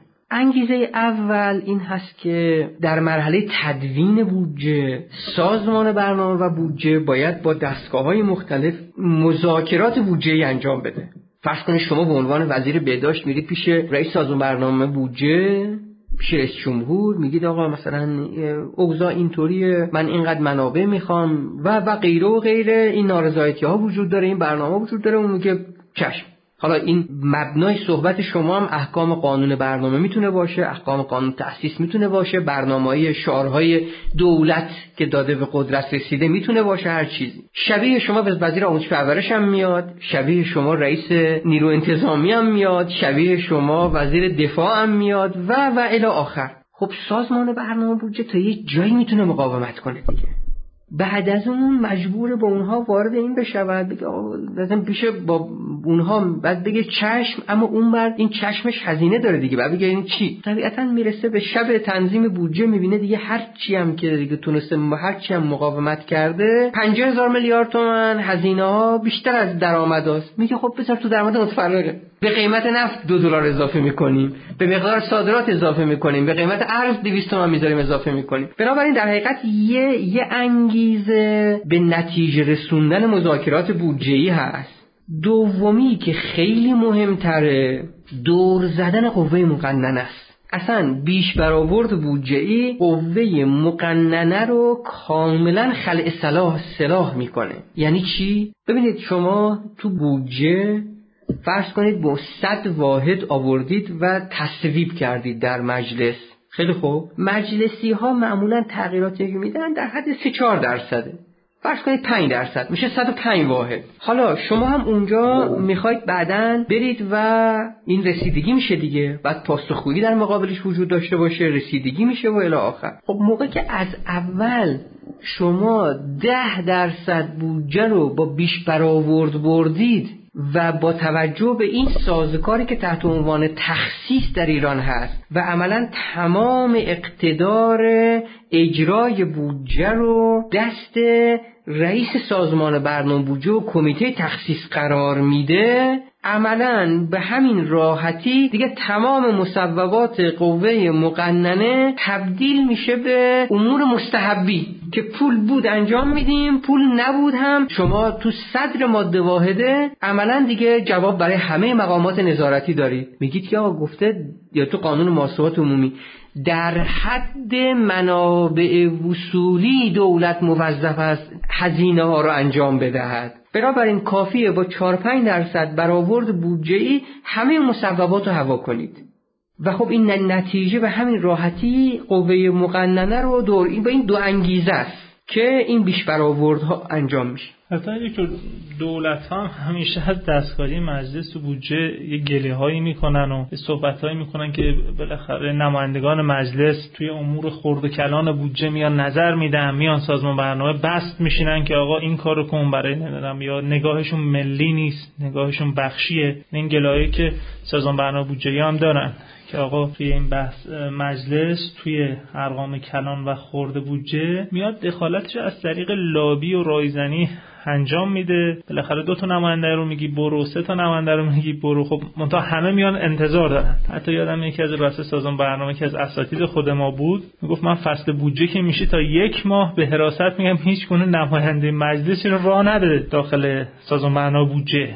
که ما بتونیم راحتتر در واقع بودجه رو ببندیم. اما در کل اگه بخوایم به صورت سوال بپرسم نقش قوه مقننه توی بودجه ریزی کجا قرار می‌گیره؟ چون از اون بر من وقتی خودم به عنوان فرض یه نماینده در نظر می‌گیرم. مطلوب من نماینده که حالا از یک شهرستانی اومدم از یک شهری اومدم اینه که برای شهر خودم یک سری امکانات ببرم یک سری در واقع مزایا رو بیارم. خب اینم راهش از سازمان معنا بودجه می‌ذاره میاد دخالت می‌کنه تو فصل بودجه میره رایزنی می‌کنه که بتونه در واقع اون بودجه ها رو بیاره سمت در محل خودش. این نگاه بخشی که ممکنه که برخی نمایندگان داشته باشن و اون نگاه و ممکنه تاثیر بذاره روی نگاه ملی مجلس. این به نظر شما یه پارادوکسی رو ایجاد نمی‌کنه تو جایگاه قوه مقننه در رابطه با بودجه ریزی؟ خب خیلی مبحث مهمی رو شما باز کردید اینجا. ببینید راجع به نقش قوه مقننه در بودجه ریزی این سوال همه کشورهایی هست که نظام سیاسیشون مبتنی بر تفکیک قواست. و اساسا چیزی به نام الگوی مطلوب وجود نداره راجع به این موضوع. یعنی بگیم که یه مدل بهینه فلان بهمان بررسی های مختلفی هم انجام شده و عمدتا می‌رسن به این که نه خود دانش پیور اقتصاد و نه دانش مثلا حقوق اقتصاد و economics نه اون می‌تونه به این برای این سوالات جواب خیلی روشنی و که مبنای نظری داشته باشه و عملی بده. اما همونجا نتیجه گیری که انجام میشه در ادبیات نظری این هست که این رو باید رفت و با توجه به سنت سیاسی کشورها بهش جواب داد و تحولات بودجه و اقتصاد. حالا یعنی چی؟ یعنی اینکه ما موقعی که تو دنیا نگاه می‌کنیم ببینیم دو تا extreme وجود داره. دو تا حد وجود داره. یه حد آمریکاست که اساسا کنگره کامل داره برای تغییر همه اجزای بودجه. یعنی اساسا می‌تونه اون لایحه‌ای که دولت داده رو بذاره کنار از خودش از اول بودجه بنویسه. و به خاطر همینم هم شما اونجا یه سازمان مدیریت و بودجه ریزی مخصوص کنگره دارید. CBO در کنگره آمریکا. اما اون سمتش که پس اینا که یک اکستریم اکستریم آمریکاست که البته همینجا تکمیل کنم در کنار این حقی که کنگره داره یک چکن بلنسی در قدرت وجود داره اونم حق وتو رئیس جمهوره. رئیس جمهور می‌تونه وتو کنه. پس این توازن پیدا شد. اکستریم این برش انگلستان و اصطلاحا بهش میگن کشورهای وستمینستری. سنت وستمینستری. تو سنت وستمینستری پارلمان هیچ حقی در بودجه ندارد. اما چرا اینطوریه؟ چون اساسا قوه مجریه از دل پارلمان در میاد. اساسا انتخابات برگزار میشه و یه حزب پیروز دولت تشکیل میده. پس و همزمان عضوی از پارلمان هم هست. و جالبه حتی اگر در انگلستان اینطوری هست حتی اگر به اصطلاح نمایندگان حزب مخالف. تعدادی از نمایندگان حزب حاکم رو قانع کنند برای پیشنهادی در بودجه و اون تصویب بشود لازم اجرا نیست برای دولت. پس این دوتا اکستریم بود. برای کشورها بین این قرار می‌گیرن. مطالعه که راجب ایران صورت گرفته مطالعه که به طور خاص برای پاسخ به همین سوال که ما نزدیک به کدوم که از این الگوها هستیم ما رو تقریبا نزدیک می‌دونن حقوقدانان به حقوق حقوق کنگره آمریکا که در اونجا به همین خاطرم در قانون اساسی میگه دولت تهیه می‌کند بودجه رو و مجلس رسیدگی و تصویب می‌کنه پس بود حقوقیشه. یک. بود حقوقیش ما نزدیکیم به اون. اما می‌رسیم به این که خب سوال شما مبتنی بر این بود. آیا این در خود چه آمریکا چه حالا ایران فیلیپین هم نزدیک آمریکاست؟ به لحاظ الگو و مدل. آیا در اون کشورها این بالاخره بر چه مبنای تصمیم گیری میشه؟ این مداخلات تا چه حدیه؟ تو کشورهای دیگه مثل مثلا فرض کنید فرانسه یا آلمان چگونه است؟ تو ترکیه چگونه است؟ تو کره چگونه است؟ اینا همش مطالعه شده. به تدریج که بررسی هایی که انجام شده به یه نتیجه رسیدیم. که موقع که میگیم حقوق قوه مقننه در بررسی و رأی به بودجه این حق دو تا به اصطلاح جنبه خیلی مهم داره. یکی حقوق تصویبیه یکی حقوق نظارتی هست. توی کشورهای پیشرفته که خیلی جالبه که شما بدونید و شنونده هاتون اینکه عمدتا در دهه 90 میلادی خیلی از کشورهای پیشرفته قوانین مبنای بودجریزیشون رو تغییر دادن. برای چین تغییر دادن؟ به دو دلیل. یکی به دلیل تغییر این نظریه های اداره دولت که خیلی هم منشه اقتصادی داشت. مثل مثلا فرض کنید که بحثایی که توی مکتب انتخاب عمومی پابلیک چویس مطرح شده بود راجع به عدم کارایی دولت راجع به بحثای خصوصی سازی راجع به اینکه به اصطلاح اساسا دیگه اون دولت مفهوم بسیط حد اکثر کننده تابع رفاه اجتماعی نداشت و خودش باید ممان یه پدیده پیچیده سیاسی دیده می‌شد. بخشش هم به خاطر این موضوع بود که به اصطلاح به همین سوال شما جواب بدن که بیایم یک با توجه به اینکه بودجه داره در یه فضای پیچیده اقتصادی باید کارکردهای اقتصادی هم علاوه بر کارکردهای اجتماعی و سیاسی و غیره داشته باشد حالا مجلس چه کاری بهینه تره که انجام بدهد؟ کشور در کشورهای پیشرفته به تدریج حقوق نظارتی خودشون رو افزایش دادن حقوق تصویبی خودشون رو واگذار کردن به دولت. یعنی مثلا در فرانسه یا آلمان نمایندگان کمتر دخالت می‌کنن در مرحله تصویب اما در مرحله نظارت مور از ماست می‌کشن. در این چیزی که شما میگید که اینجا خیلی گلایه می‌کنن از این دخالت ها و فلان و بهمان برمیگرده به یه موضوعی که اتفاقا بی به اون بحث اولمون نبود. اون بحث اینکه ما این نهادها رو می‌سازیم ازشون چه کار کردی داریم؟ قبل از انقلاب عمدتا مجلس ما هیچ نقش مهمی در بودجریزی نداشت قبل از انقلاب.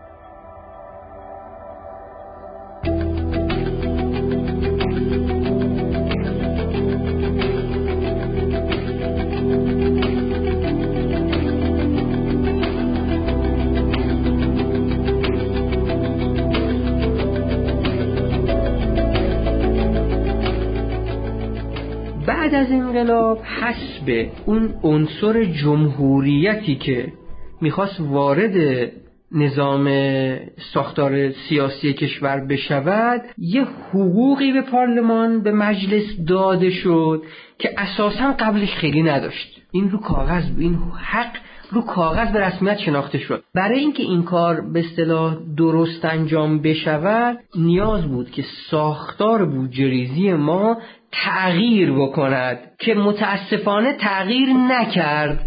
دقت بکنید خیلی موضوع مهمیه. یعنی شما موقع که بودجه 75 ور میدارید نگاه می‌کنید خیلی فرقی ساختارش به بودجه سال 55 ندارد. سال 55 انقلاب نشده بود. سال 55 این ساختاره جور دیگه بود. ولی این ساختار بودجه یکیه. در حالی که من از اونجا شروع کردم که ساختار بودجه با ساختار دولت ها متحول شده. خب این نشده بعد از انقلاب ساختار. اصلا مفهوم نفت معلوم نیست چی الان نفت مال دولت مال مردم. دولت مفهوم اینه که هر کسی اونجا رئیس جمهور گذاشتید آیا هر کاری دلش خواست با پول نفت می‌تونه بکنه؟ اینا اینا هم که گفت از کردم سوالات مهم بی پایان که به لحاظ حقوقی و سیاسی مطرحه و هنوز نظام حقوقی و سیاسی ما جوابی راجبش ندارن. ببین شما به عنوان اقتصاددان الان اینو مدام تو ذهنتون خوندید دیگه. میگید که آقا من می‌دانم که رئیس جمهوری که میاد یه نگاه چهار ساله داره و می‌دانم که این نگاهش به صندوق رأیه و می‌دانم که به اصطلاح دولت نهاد سیاسی هست. آیا میشه انفال رو در اختیار یه نهاد سیاسی گذاشت که هر اگر نفت بشه به اصطلاح 100 دلار؟ یا بشه ده دلار هر کاری دلش خواست با این پولای نفت بکنه. من خودم هم به لحاظ حقوقی گیرم سر این موضوع هم به لحاظ عملی نتیجه شد در طول 6 سال 600 میلیارد دلار نفت اومد الان هممون مبهوتیم. و الان هم که نیست باز مبهوتیم. کسانی که بخوان فقط بگن که مجلس مقصر مجلس نباید دخالت کنه. بعد پس به این آقا پس اصلا چرا انقلاب کردید؟ اصلا قیه قرار نبود قرار مجلس دخالت بکنه که دیگه به اصطلاح قرار نبود این نهاد به این شکل براش اصل 113 تا 143 همه مقامات سیاسی رو به اصطلاح در مقابلش پاسخگو بکنید. اینکه لازم این کارا نبود لازم انقلاب نبود. من می‌خوام عرض کنم که این ساده اندیشیه که اینو بگیم. ضمن اینکه چون این سوال من جاهای مختلف باش مواجه شدم می‌خوام یک بار پاسخ بدم. به عنوان کسی حالا از نزدیک کار کرده که خودش منتقد سریح قوه مقننه بوده. من دائم می‌گفتم حتی اینم به شما بگم که خستگیتون در بره شنوندگان خیلی جالب. یه بار من صحبت کردم بعد یکی از نواب رئیس مجلس من اونجا صراحتا برگشتم گفتم که تو کمیسیون تلفیق بودجه گفتم که آقا شما حق تغییر ردیف های بودجه رو ندارید. به دوستان مجلسی گفتم. ایشون ما گفت تو داری از ما پول می‌گیری؟ ما داریم بهت حقوق میدیم که از این حرفا بیای بزنی. گفتم آقا من به اون کارشناس دارم این حرفا رو می‌زنم. نه به عنوان به اصطلاح یه کسی که داره شما حقوق می‌گیره. خب نمی‌خواید من میرم. ببینید این تیکه مجلسی ها چرا دخالت می‌کنن در بودجه؟ جوابش روشن هست. چون هیچ یک از دولت ها الگویی برای توازن منطقه‌ای در این کشور ارائه نکردند. ما چه بخواهیم چه نخواهیم ساختار انتخابات مجلسمون مبتنی است بر اینکه طرف 20 درصد از رأی حوزه انتخابیش رو بیاره. پس میشه نماینده ما میشه محمل انتقال نیازهای محلی به مرکز. تمام. این چیزی هست که هست دیگه. خب ساختار انتخاباتی یکی از اون چیزایی که شما دنبالش بودید که اگر قرار ساختار بودجه ریزی رو تغییر بدیم چه باید بکنیم؟ و من گفتم که شکلگیری نهادهای سیاسی باید عوض بشه. یکیش همینجا هم روشن میشه. یعنی اگر می‌خوایم بگیم به زمانی می‌خوایم بگیم که بودجه ریزیمون می‌خواد تغییر ساختاری بکنه یعنی قانون انتخابات مجلس باید عوض شه. اون طرف به عنوان انتقال دهنده خواستهای محلی اومده اینجا. داره نگاه می‌کنه. من واقعا گاهی قلبم به درد میاد. این حرفاشون رو میشنوم. میگه که آقا ما اونجا درمانگاه نداریم. آقا یه خانم باردار می‌خواد زایمان کنه باید دو ساعت سه ساعت تو این کوه بیاریمش تا فلانجا. آقا اونجا مثلا شما این عکس هایی که دارید می‌بینید و به اصطلاح روحش درد می‌گیره که به اصطلاح یه دبستان پنج کلاسه نشد نشد نشده اونجا درست بکنی و تو کانکس دارن درس می‌خونن. و و الی آخر. و شما ای کاش بخشی از این پایان نامه ها می‌رفت به این سم تحلیل می‌کرد. بابا شما فقط این سخنان میان دستور نمایندگان رو تحلیل کنید از دیدگاه اقتصادی. ببینید واقعا محل چه خبر دروغ نمیگن خیلیاشون. این وسط اون طرف داره این خواستها رو میاره اینجا. این وسط داره می‌بینه. همزمان اون برش داره می‌بینه که آقا سازمان برنامه الگویی برای رفع این عدم توازنها این مشکلات و غیره ندارد. خب چیکار کنه؟ آیا دست به دست بذاره نگاه بکنه به این امید که انشاءالله حل خواهد شد؟ خب نه. عملا تعریف میشه نماینده زرنگ و تنبل همینجا تعریف میشن. خودشون خود میگن نماینده زرنگ اینه که قبل از اینکه تدوین بشه لایحه بودجه بتونه بره تو سازمان برنامه اونجا مثلا فلان کنه بهمان کنه این بر... و خب طرح محلش رو بیاره و غیر من واقعا اینجا یه نکته هم اضافه کنم. ببینید ما در قانون اساسی ظاهرا تفکیک قوا داریم. باطنا شرایط تفکیک قوا رو یعنی به لحاظ اصولی نگیم باطنا به لحاظ اصولی شرایط تفکیک قوا اینجا وجود نداشته و ندارد. نماینده مجلس اینجا به دلیل ساختار بودجه ما در تمام طول دوازده ماه سال در دستش زیر سنگ قوه مجری است.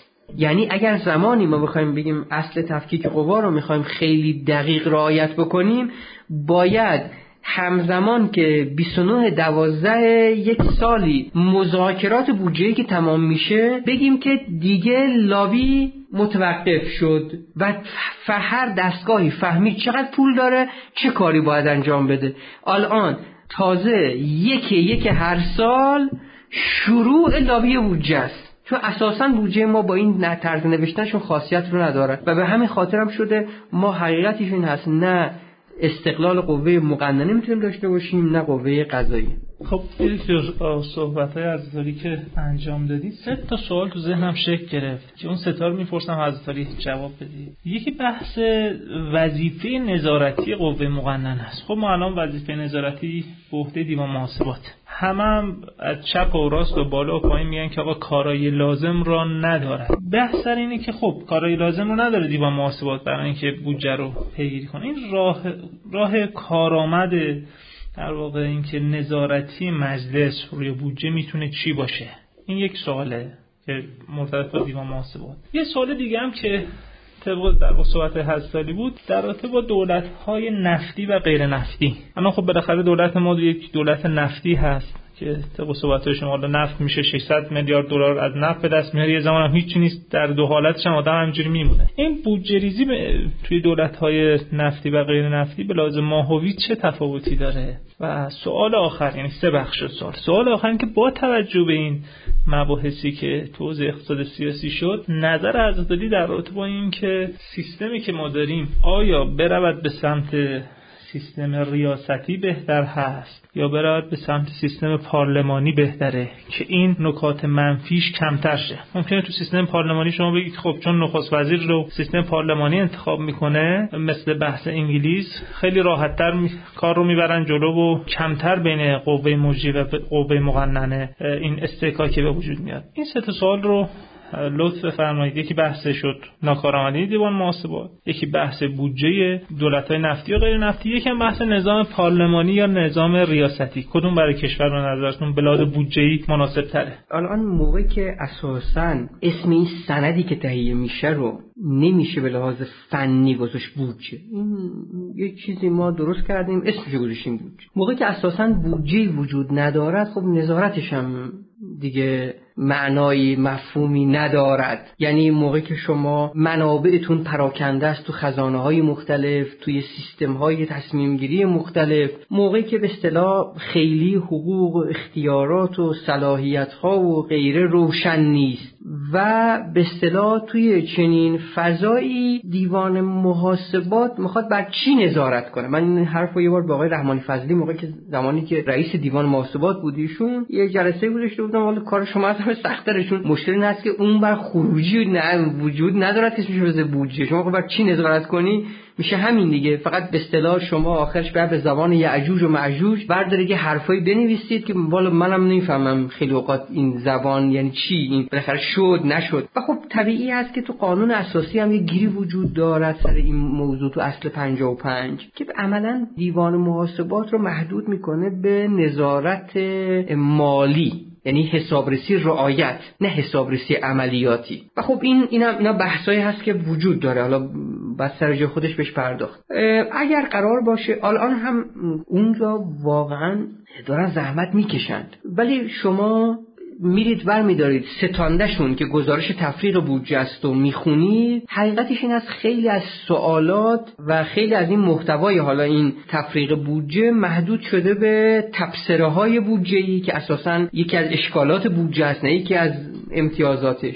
و خیلی روشن نیست که این منابع صرف چه کاری قرار بوده بشه؟ آیا به هدف رسیدید یا نرسیدید؟ این سوال رو پاسخ نمیده. دقیقا بخوایم باز یه جنبندی بکنیم بودجه باید به دو تا سوال اصلی جواب بده. کشور با چه هزینه و با چه کیفیتی اداره می شود این چیزی هست که باید بودجه جواب بده. اگر بودجه ای تونست به این سوال جواب بده میگیم بودجه خوب. طبیعتا دیوان محاسبات هم باید بر این بتونه نظارت بکنه در حالت نهاییش. میگم صرف نظر از اون مشکلی که حالا بحثی که در قانون اساسی ما داریم که این اساسا این سوال براش مطرح نیست خیلی. سازمان برنامه هم خیلی نتونسته این موضوع رو یعنی بحث حسابرسی عملیاتی که بخواد برای مردم روشن بکنه اون هم اقدام خیلی مؤثری انجام نداده است. از این جهت حتما اگر قرار باشه تحولی در نظارت بر بودجه رخ بده. مقدمش باید تحول در خود تهیه بودجه و تصویب بودجه باشه. این جواب سوال اول شما. که بتونه حتما پاسخ بده فوقالعاده هم مهمه. چرا مهمه؟ برمیگرده به سوال دوم که راجع به بحث نفت بود درسته؟ بحث نفت بود. دلیلش این هست که ببینید ما که اون مشکل تئوریک بحث دوگانگی مفهوم دولت که داشتیم موقع که نفت اومده این مشکل رو چند برابر کرده؟ این مشکل رو چند برابر کرده؟ حالا دولت هموار... ملت ببخشید همواره مشکوک نگاه می‌کنه به دولت. میگه که آیا واقعا این پولی که از من دارن می‌گیرن یا پول نفتی که سهم منه خوب هزینه می‌شود نمی‌شود و الا آخر آیا از ثروتمندها به اندازه کافی مالیات گرفته می شود و همه این سوالات کنار هم دیگه. می‌بینید که خیلی تا زمانی که ما نتونیم به این سوالات مردم دقیق پاسخ بدیم نباید انتظار تحول در نظام مالیاتی داشته باشیم. یه گیری که این کشورهای صادر کننده نفت در بحث بودجه دارن همینه. نه محدوده وظایف دولت تابع آراء مردمه نه کارایی انجام اون وظایف موضوع پرسش مردم از دولته. ببینید الان مثلا در ترکیه ترکیه 80 درصد درآمد دولتش مالیات. اونجا طبیعتا اگر پارلمان بخواد یه وظیفه به عهده دولت بذاره یا اگر بخواد دولت بره یه وظیفه جدید با اجازه پارلمان بر عهده بگیره اون موقع چه کاری باید انجام بده؟ اون موقع پارلمان بلافاصله ازش می‌پرسه این کار چقدر هزینه دارد؟ و بعد بلافاصله باید به این سوال پاسخ بده که این از کجا قرار تأمین بشود. حواسمون باشه اون مالیات دهندگان همزمان رای دهندگان هم هستن. یکی هن. به همین خاطر وصل میشه اینا به هم دیگه. یعنی خواست مردم در اینکه یک وظیفه جدیدی توسط پارلمان به عهده دولت گذاشته بشه یا دولت خودش به عهده بگیرد همزمان در کنارش با اون ضرورت پرداخت مالیات مطرح می شود و امکان پرداختش و توانایی پرداختش و همه اون چیزا. ولی در کشورهای نفتی به کل این ارتباط قطعه. بنابراین اون جمله که من عرض کردم که قانون مالیات ها درسته که آثار اقتصادی دارد و ما تو درس بخش عمومی مدام راجع به انواع مالیات ها و آثارشون رو کارایی و فلان و بهمان بحث می‌کنیم. اما اساسا عمده ترین نقطه اتصال دولت ملت میشه قانون مالیات ها خیلی فراتر از حوزه اقتصاد آثارش. و ما متاسفانه تو کشورهای صادر کننده نفت این ارتباط برقرار نیست ما هم از جمله. به همین خاطر هم هست که الان شما نگاه می‌کنید شما موقع که دارید می‌بینید نوشتیم بخش کشاورزی معاف از مالیات. مناطق آزاد تجاری معاف از مالیات. فلان بهمان. بعد واقعا اینو نمی‌تونیم به این راحتی پاسخ بدیم. آیا اینا بر نمیگرده به خواست سیاست مدنی آیا این دلیل اینا پایگاه رأی سیاست مداران هست یا واقعا دلایل اقتصادی داره این معافیت ها یا دلایل اجتماعی داره؟ چیه اینا؟ حقیقتش اینا, اینا همش می‌تونه موضوع همین پایان نامه ها باشه. من دارم میگم چون شما فرمودید قرار دانشجویان شاید بیشترین شنونده باشن. دانشجویان تحصیلات تکمیلی همین می همین می‌تونه. یعنی ما بریم نگاه کنیم ببینیم واقعا اثر معافیت بخش کشاورزی چی بوده. روی پایگاه رأی نمایندگان مجلس چه اثری داره این معافیته؟ بعدا خیلی مسائل روشنتر میشه. و این میشه اون قسمت سوم سوال شما. این که به اصطلاح نظام ریاستی مهمه بهتره یا نظام پارلمانی بهتره یا غیر و غیره واقعیتش این هست که این باید دقیقا برگرده به مطالعات تجربی. کشور به کشور می‌تونه متفاوت باشه. مطالعات زیادی راجع به موضوع انجام مثلا شما یه ژورنال خیلی معروفی از Journal of Public Choice حتما دیدید. تو Journal of Public Choice اصلا یه بخشی از موضوعاتی که مطالعات تجربی شده راجبش برای پاسخ به همین سوالاته. آیا مالیات های محلی بهتره یا مالیات های ملی؟ و الی آخر. توی مطالعات نتایج خیلی شاید همگرا نباشه. اینم به خاطر اینکه برمیگرده به سنت های سیاسی.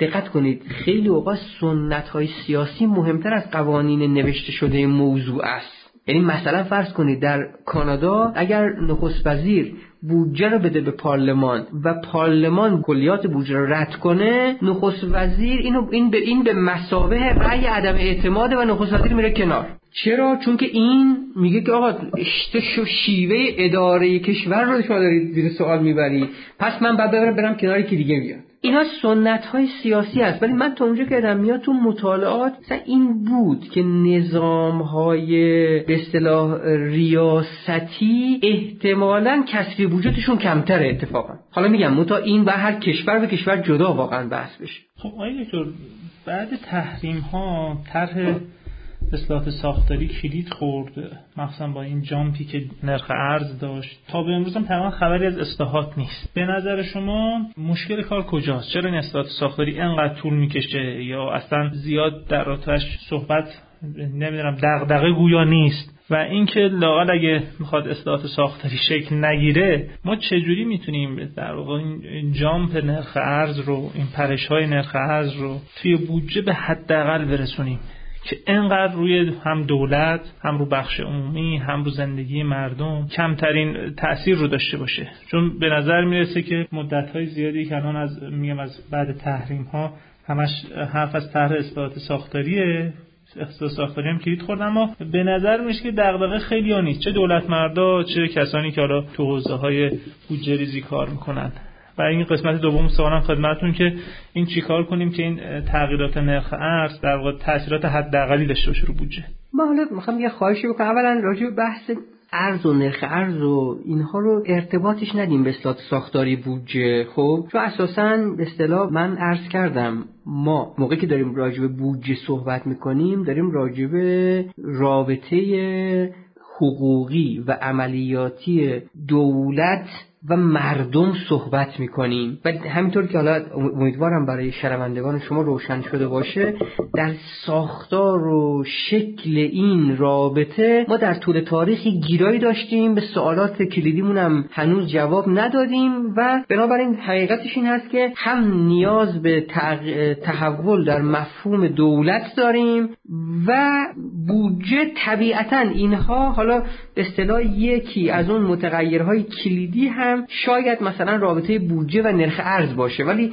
اون خیلی سطحش پایین تر از بحث اصلاحات بودجه من اینجا می‌خوام یه چیزی رو اول تعریف کنم. ببینید خیلی ها عنوان ساختار بودجه یا نظام بودجه ریزی رو حالا مترادف شما بگیرید به کار می‌برن. اما معناش رو دقیق از نظر من حداقل معناش برای خودشون دقیق نیست و به همین خاطر هم یه اشکالاتی پیش میاد. مثلا میگن می‌خوایم نظام بودجه ریزی رو اصلاح بکنیم و بریم به سمت بودجه ریزی مبتنی بر عمل کرد خب این اساسا دیگه ما این جمله به لحاظ تکنیکی غلطه به لحاظ علمی غلطه. چون نظام بودجه ریزی یا ساختار بودجه فرق می‌کنه با شیوه بودجه که حالا بودجه عملیاتی باشه یا بودجه چی می‌دونم بر مبنای صفر باشه یا بودجه افزایشی باشه هرچی اگر ما این بخوایم کم کم بریم به سمت جنبندی این بحثمون اگر کسی گفت که نظام بودجریزی ساختار بودجریزی چیست میشه تعریف کرد براش. عبارت هست از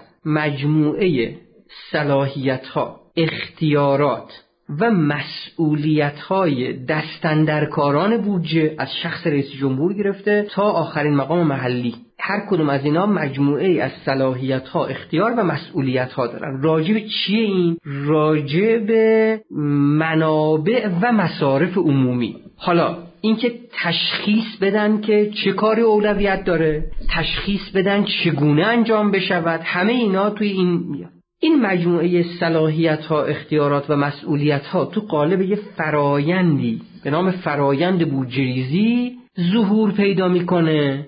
که میشه همون نقش قوه مجریه نقش مجلس نقش نهادهای نظارتی اجرا و غیره و غیره. که این مجموعه اعمالش تابع یه سری شرایط نهادیه. مثل چی؟ مثل اون همون نکته که عرض کردم.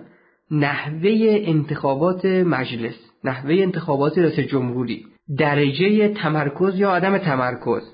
اینکه منابع نفتی وجود داره یا فقط منابع مالیاتی؟ اینکه کشور به لحاظ پراکندگی عدم توازن داره یا نداره؟ این مجموعه که اسمشو می‌ذاریم شرایط نهادی. در کنار اون باکس اول که اسمشو گذاشتیم صلاحیت ها اختیارات و مسئولیت ها راجع به منابع و مصارف این دوتا به اضافه هم میشه.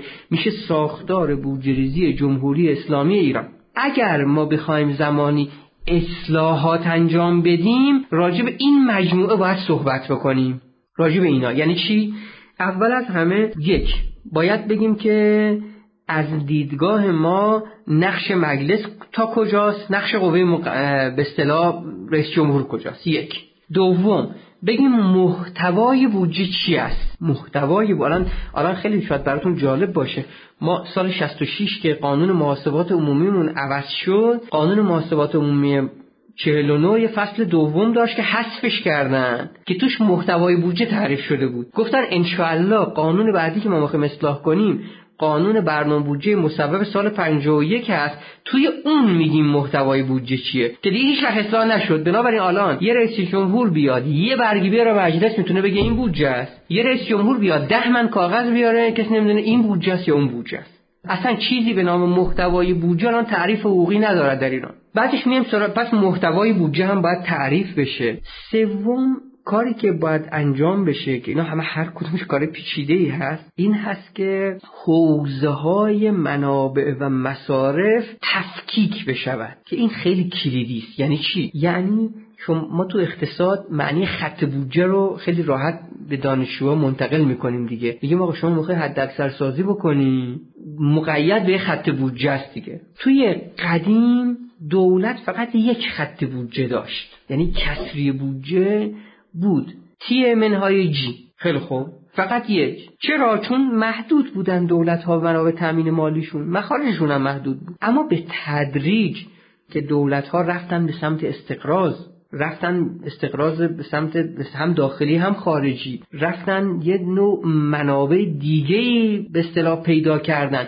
تنوع پیدا کرد. مجموعه منابع دولت ها کم کم به این نتیجه رسیدن که آقا این یه خط بودجه نیست این باید شما ترازهای مختلف داشته باشید. یعنی در حقیقت ما اینجوری بگیم. ما بعد بگیم که آقا منابع حاکمیتی عبارت است از مالیات و با این منابع حاکمیتی صرفا در سقف منابع حاکمیتی دولت اجازه گسترش کالا و خدمات عمومی دارد. قید بودجه داره درست می‌کنه. یعنی دیگه نمی‌تونه نفت بفروش کارمند استخدام کنه برای نیرو انتظامی برای سازمان فلان و بهمان. این وسط فصل سومین کاری که باید انجام بگیره این هست. ما اینجا وارد حوزه تامین اشتباهی نشدیم. خودمون یه داستان داره که در حقیقت اونم میشه یه حوزه. ما خیلی ساده بخوایم بگیم میشه حوزه حاکمیتی حوزه باستوزعی و تامین اجتماعی حوزه عمران و توسعه و حوزه اداره شرکت های عمومی. این چهار تا باید تقسیم بشه هر کدومش هم منابع مصارفش باید جدا بشه. اگر بخواد انجام بگیره یعنی اصلاحات حقیقی بودجه ریزی بخواد در کشور ساختار بودجه انجام بگیره. بعد طبیعتا راجع به شیوه بودجه ریزی هم باید بریم به سمت شیوه های بودجه ریزی بر مبنای صفر.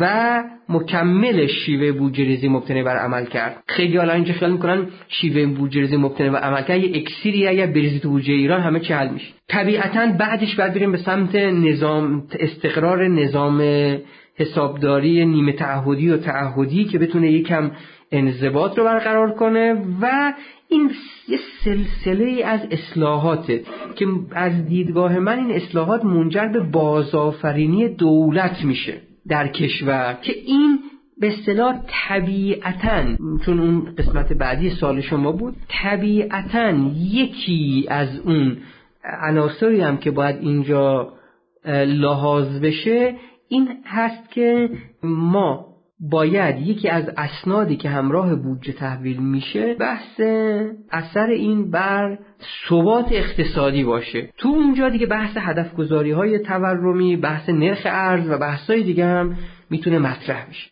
یعنی متشکرم که به عنوان آخرین سوال خودم اگه بخوام بپرسم با توجه به اینکه انتخابات ریاست جمهوری 1400 هم تقریبا میشه گفتش که به نوعی نزدیک هست سخت در این تصمیمی که رئیس جمهور آینده در رابطه با اصلاح ساختار بودجه می‌تونه بگیره به نظر شما چیه؟ من همطور شما فرمودید نظر خودم رو دارم میگم. اینجا از دیدگاه من سختترین تصمیمی که شاید بخواد بگیره این هست که می‌خواد کشور رو به همین شکل اداره بکنه یا نه.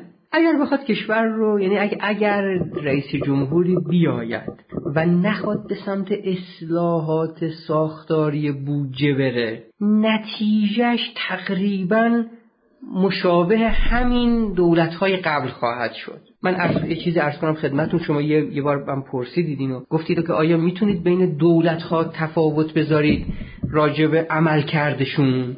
خب اینو شما سوال کردید. واقعیت این هست که ببینید یه دولت که میاد نسبت به دولت قبل قوانین و مقررات که تغییری نکرده. اونها که سر جاش یعنی اینجوری نیست که بگیم رئیس جمهور اومد یه دکمه جادویی وجود دارن دکمه فشار میده کشور ریست میشه. میشه یکی یکی یک. حالا این می‌تونه همه کاری بکنه. ابدا اینطوری نیست. این دولتی که میاد همه تعهدات دولت‌های قبلی بهش منتقل شده همه ساختارها بهش منتقل شده و غیره. ماکسیموم ممکنه یه چند درصد تفاوت کنه بخشش هم شانسه. حالا قیمت نفت همراهش باشه نباشه و از این حرف. و مطالعات تجربی هم تقریبا هم نشون دادن. یه شاخص هم شاخص عملکرد اقتصادی. توی پایان نامه ما بررسی می‌کردیم با دانشجویی نشون داد که خیلی عملکرد دولت های بعد از انقلاب با همدیگه تفاوت نکرده در چهار عنصر کسری بودجه تورم رشد و بیکاری. چون این چهار ترکیب میشه اون شاخص رو می‌سازن و بعدش خیلی تفاوت معناداری نداشته. جالبه برای من. اتفاقا یه چیز جالبی که اونجا رخ داده بود این بود که اگر اشتباه نکنم فقط مثلا همون دهه اول انقلاب یکم بهتر بود.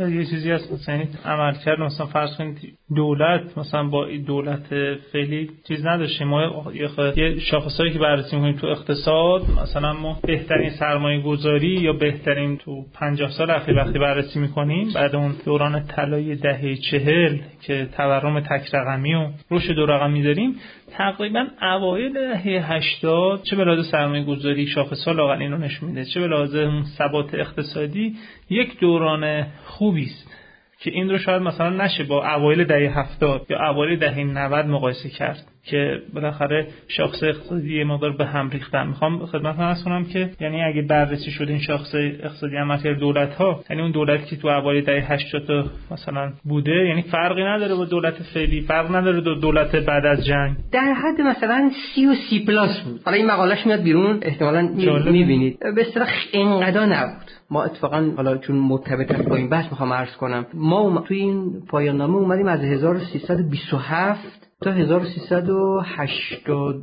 تا 1397 رو دیدیم. میشه 50 سال.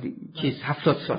70 سال. این چارتا خیلی هم دردسر بود پیدا کردن داده ها و ایناش. یه جایی مجبور شدیم از میانگین استفاده کنیم. اینجا از 1327 تا 1350 کشور یک عمل کرد داشته. از 1351 تا حالا هم یک عمل کردن و این دوتا بیشتر با هم قابل مقایسه است. و متفاوته. به لحاظ آماری معنادار بود تفاوت این دوتا عمل کرد. حالا دولتی که میاد نسبت به دولت قبلی باید بتونیم عملکردش رو مقایسه کنیم. یکی از ابزارهای مقایسه عملکرد بودجه است که گفتم بعد جواب بده کشور با چه هزینه و با چه کیفیتی اداره شده. درست؟ دولتی که داره میاد عملا وارث اون قبلی هست. و اینکه شما پرسیدید اگر بخواد یه کار خیلی اساسی انجام بده سختترین تصمیم. اول از همه این هست. اگر قرار باشه مثل قبلی ها عمل کند هیچ کاری لازم نیست بکنه.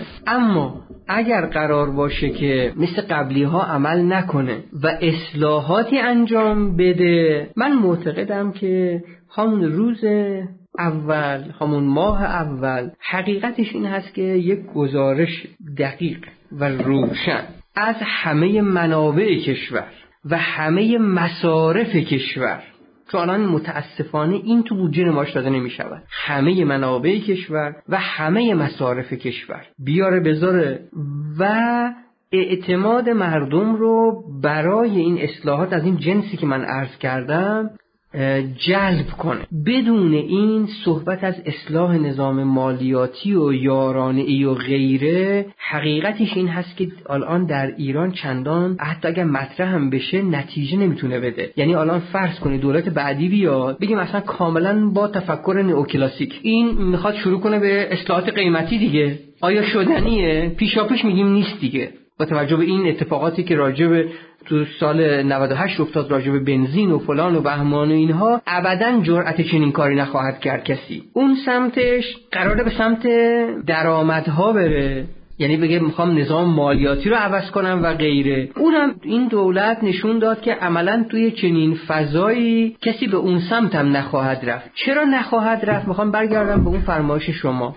به دلیل عدم پشتوانه مردمی مردمی اصلاحات منظورم هست. اگر اصلاحات بودجه‌ای که پشتوانه حمایت‌های مردمی نداشته باشد شکست می‌خورد. و یه دلیلی هم که این دولت به سمت اصلاحات بودجه نرفت خودش احساس می‌کرد که پایگاه رأیش پایگاه سستیه. دکتر منجر خودش به پوپولیزم نمیشه که ما اگه فرضاً میگم صرفا به اینکه آنچه خوشایند ممکنه که یه دخواستی از مردم باشه یا پایگاه رأیمون باشه این خودش از دل این نگاه به بودجه و اصلاح بودجه پوپولیزم در واقع متولد نمیشه. این خیلی مهمه. نه. ببینید اینجا یه موقع شما دارید میگید که من می‌خوام رأی بگیرم و می‌خوام این اصلاحات رو بیام و انجام بدم. یه موقع میگید میگید میگید که نه. من می‌خوام اصلا دولت یک دوره ای باشم. اما این دولت یک دوره ای پنج تا شش تا ده تا کار اصلی می‌خواد انجام بده. مردم من معتقدم الان سطح آگاهی مردم در سطحی است که اقدامات که به نفعشون در میان مدت رو تشخیص میدن اونایی که به ضررشون هم هست تشخیص میدن. نوع گفتمان ما اشتباه بوده. نوع گفتمان ما با مردم اشتباه بوده. یعنی چی؟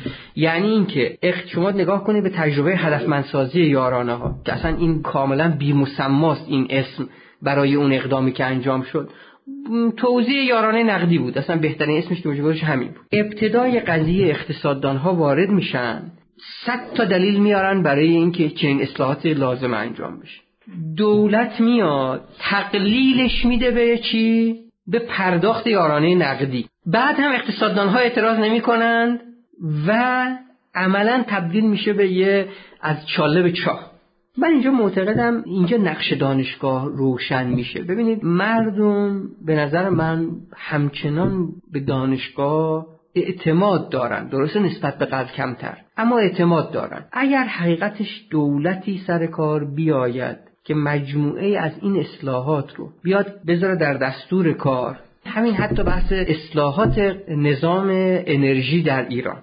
و بعد این کار پاش ده تا آدم کارشناس این حوزه در اجرا هم منحرف نشود. مطمئن باشید که ما می‌تونیم با یک حرف مردم رو قانع کنید و اون هم این هست که خودتون بیاید نظارت کنید. اگر مردم مطمئن باشند که قیمت انرژی میره بالا ولی قرار نیست سهم هزینه انرژی در هزینه خانوار افزایش پیدا کنه بلکه هدف واقعا اونی هست که داره بد مصرف می‌کنه قرار تنبیه بشه.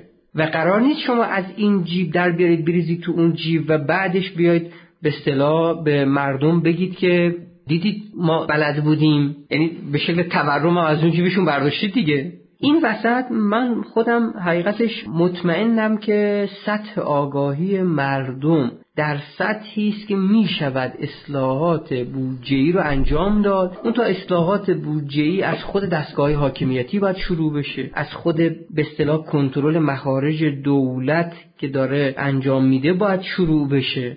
و هم اصلاحات نظام مالیاتی هم اصلاح نظام مدیریت بازار انرژی در ایران و همه اینها می‌تونه دو مرتبه در دستور قرار بگیره با یه روش کاملا علمی و معقولانه انجام بشه. متان احتیاج به همون گفتگوی حاکمان و مردم دارد نه فقط هم رئیس قوه مجریه. ها کل حاکمیت باید بیاد پشت این کارها وگرنه حقیقتش این هست که ما خیلی در نقطه مخاطره آمیز قرار گرفت خود تجربه آبان 98 آقای دکتر کمی به نظر می‌رسه متفاوته. اقتصاددان ها آمدند و از افزایش نرخ بنزین واقعا حمایت کردند. خیلی از قالب اقتصاددان ها بگیم نگیم همشون. حاکمیت هم یک دست پشت در واقع افزایش نرخ بنزین ایستاد. استدلال اقتصاددان ها این بود که آقا این به نفع طبقات پایینه.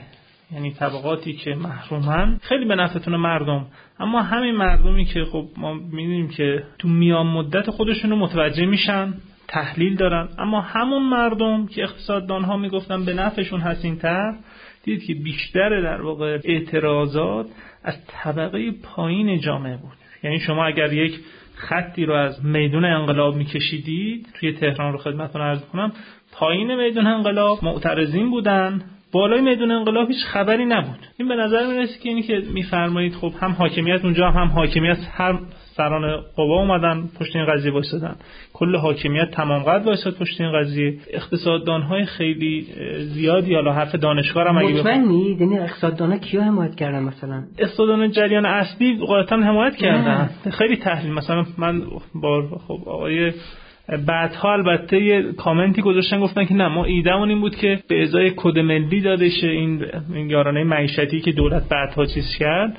فقط ما مخالف این بودیم اما قبل اون همه در این تنور میدمیدند که آقا بنزین تو ایران ارزان هست. حالا من نمی‌خوام اسم اقتصاددان های خاصی رو ببرم اما اون جریان خاصی که معروفم به جریان در واقع اقتصاددانان جریان اصلی اونها همه می‌گفتن که در واقع اسمش هم گذاشتن یارانه سیاه یا یارانه پنهان یا یارانه هر چی اسمشو بذاریم. می‌گفتن این یارانه رو بیاریم بدیم به اخشار در واقع مستضعف و اخشار محروم جامعه. اینو از کجا منابعش رو تامین کنیم؟ از طریق افزایش نرخ بنزین. بعد جالب اینجا اعتراضات رو شما از همون افراد محروم یا مناطق محروم تهران یا جاهای مختلف شما شنیدید. این پارادوکس های دکتر چون چیزی که فرمودین دقیقا من رو برد به آبان 98 یعنی حاکمیت که قاطعانه پشت این تصمیم ایستاد. همسران قوا هم خود نظام پشت این تصمیم ایستاد. به لحاظ توجیهی هم خیلی از اقتصاددان هایی که میگم اقتصاددان جریان اصلی معروف هستن همین الان سرچ کنیم. همشون منتقد بنزین هزار تومانی بودن. اون تا بعد اینکه این اتفاقات پیش افتاد دونه دونه چیز گذاشتن. شرط گذاشتن که آقا من ما نبودیم. ما اگه بودیم با این شرایط بودیم. می‌خوام بگم که این پارادوکس رو چجوری میشه تحلیل کرد؟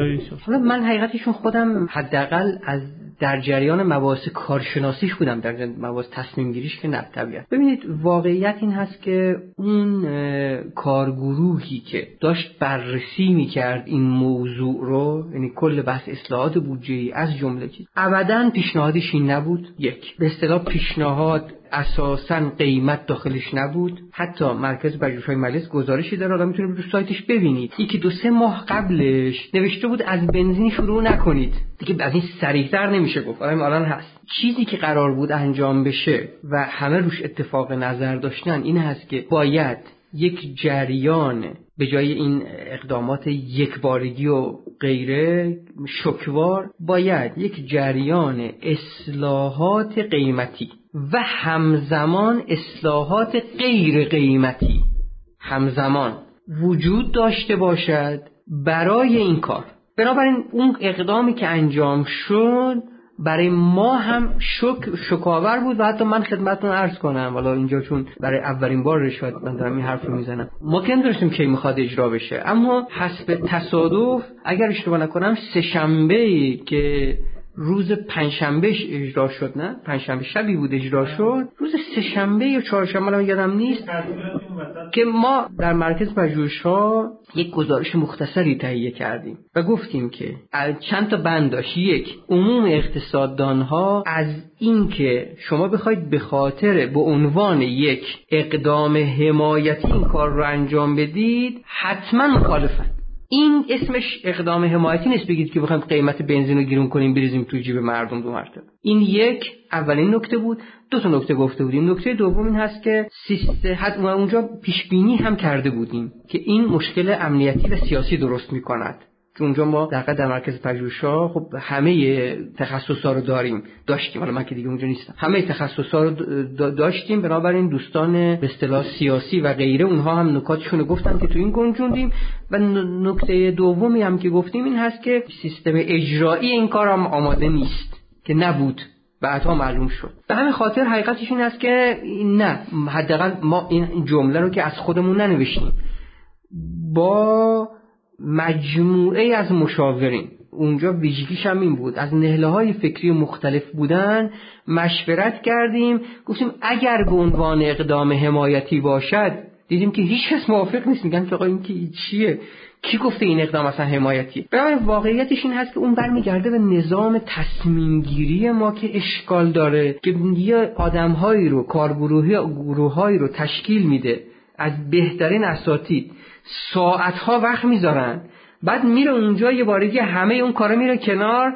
در میاد آقا هزار تا میشه هزار تا. آقا این اصلا دیگه کارشناس نمی‌خواد نمی‌خواست که مگه ما ماشین حسابیم مثلا بشینیم اونجا برای شما نقش ماشین حساب انجام بدیم. من اونجا واقعا شهادت میدم. که خیلی از اقتصاددان هایی که تو ذهن شماست نزدیک هم هستن با به اصطلاح اون جریان های اصلی واقعا موافق این نبودن. حتی موافق جسارتا حتی موافق این که این قیمت انرژی اصلاح بشود و به مابزای کد ملی برای افراد واریسیه چنین چیزی رو یادمه که یه خروجی نمیم از خود مرکز پژوهش اومد بیرون. بله. چنین چیزی رو در واقع دنبال می‌کردن. بله اونجا اون که بحث که رئیس جمهور باش مخالفت کرد و رفت کنار گرچه بعدن اومد توی ادامه ماجرا. اما نگاه کنید اصلا ببینید اتفاقا این مثال خوبی حالا به عنوان حسن ختام کار مثال به این شاید اون حرف من کلی به نظر برسه ولی بذارید همینجا مثال بزنیم که بیان کلی کلیگویی نمی‌خوایم بکنیم. شما اصلا راجع به سیاست قیمت گذاری انرژی تا دلتون بخواد ادبیات وجود داره. من خودم در یه جلسه با کارشناسان IMF اونجا نقدشون کردم. گفتم که با چه منطقی رئیس شما شیش ماه یا نه ماه بعد از اجرای اون سیاست اصلاح قیمتی میاد این رو تایید می‌کنه. در حالی که خودتون در گزارش خودتون سراحتا می نویسید که این به اصطلاح یه سیاست چند ساله با این نوع بررسی ها باید باشه فلان بمان و سراحتا به من گفتم که خب دیگه ما که مسئول به اصطلاح صحبت خانم لاگارد نیستیم که به اصطلاح اونجا هم سیاسی کاری و اینا وجود داره. یعنی حقیقتش این هست که بنابراین می‌خوام اینو عرض کنم. ادبیات کار در نظام در چیز بین‌المللی وجود دارد. در خود کشورها وجود دارد. در ایران هم وجود دارد. اگر این کار بخواد درست انجام بشود معنیش چی هست؟ معنیش این هست. اون کسی که می‌خواد طراحی بکنه به این کار باید با مردم گفت نحوه گفتگوش این باشه. که ما الان چه بخواهیم چه نخواهیم یه بخشی از مصرف تو بخش خانگی که اتفاقا زیادم نیست. اگه اشتباه نکنم سی درصد مصرف ما انرژی ما بخش خانگی. یک. دو. بخشی از عمده مصرف ما توی بخش صنعت حمل و نقل و غیره است که اول حمل و نقل بعد صنعت و غیره. ما الان هدفمون از این کار چی هست؟ هدفمون از طراحی کلیه این کار این هست که می‌خوایم شدت انرژی رو کاهش بدیم. درست. این شدت انرژی رو می‌خوایم کاهش بدیم. من قرار نیست که به اصطلاح بیام پول برق شما رو اضافه بکنم و به اصطلاح بگم که خب من دیگه کارم تموم شد. شدت انرژی میاد پایین. ابدا این ناشی از نشناختن اتفاقا اقتصاد کسی که این حرف رو می‌زنن من باید بگم که خب من می‌خوام این کار رو انجام بدم اما سه نوع امکان پذیری باید وجود داشته باشه. یک امکان پذیری فنی. دو امکان پذیری اقتصادی سه امکان پذیری مالی. امکان پذیری فنی یعنی چی؟ خانوار. آیا الان اگر شما دارید زیاد مصرف می‌کنید آیا امکان پذیر هست که یک تکنولوژی به خدر بیاد که کمتر مصرف کنید؟ من نمی‌خوام شما رو تنبیه کنم. ببینید واقعا با مردم میگونه صحبت کنید شما می‌تونید به اصطلاح لباسشویی ظرفشویی تلویزیون کولر عوض بکنی که کمتر مصرف بکنی. اگر جوابم بله بود این میشه بله. پس در اختیار هست برای این کار. دو می‌رسیم سمت امکان پذیری اقتصادی. ممکنه در اختیار باشد اون تکنولوژی ولی بگن که آه این دولت یه سال یه افزایش میده بعدم قیمت این همه قیمت ها میره بالا قیمت نسبی برمیگرده سر جاش. من چرا برم عوض کنم؟ پس دولت داره اعلام می‌کنه آقا من در طول ده سال می‌خوام چنین کار رو انجام بدم. پس اون مدیر کارخونه می‌فهمه که اگر تکنولوژی تولید سیمانش تولید فولادش تولید فلان و بهمانش که تکنولوژی جایگزین هم هست نره به سمتش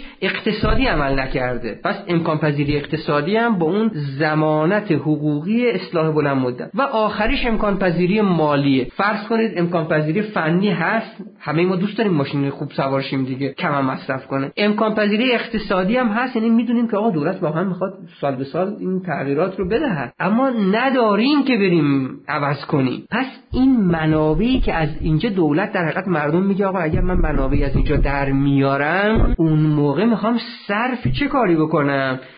صرف همین جایگزینی ها اون جمله که من عرض کردم که قرار نیست سهم انرژی در سبد شما رو ببرم بالا. قرار نیست کسی تنبیه بشه اینجا. بلکه قرار این کار صورت بگیره. ما عملا اون چیزی که انجام دادیم نقطه اول نقطه آخر میگیم این پول در میاریم میریزیم تو جیب اون. خب معلومه مردم الان حقیقتش سر تشخیص اینکه تو جیب کی رفت کی رفت الان همه همه میگن بالاخره به 60 میلیون دادن. ببین داریم میشنویم دیگه. خب همه دارن میگن که آقا چه کاری بود؟ خیلی جالبه. میگن یعنی چی دیگه؟ چرا این قیمت بردن بالا؟ بیان حالا مثلا 35 تومن چقدر؟ نمی‌دونم نفری 55 تومن چقدر بدن؟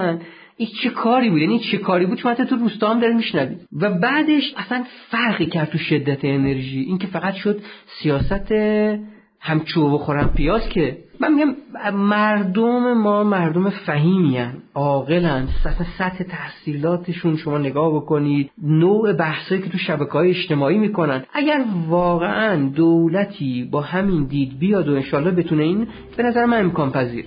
خب خیلی متشکرم دکتر. ممنون از لطفتون آقای دکتر محمد قاسمی اقتصاددان عضو هیئت علمی دانشگاه علامه. ممنون از وقتی که اختصاص دکتر. خیلی هم طولانی شد و بیان شما باعث شد یه دو ساعت دو ساعت و نیمی در خدمتتون باشیم. خیلی متشکرم.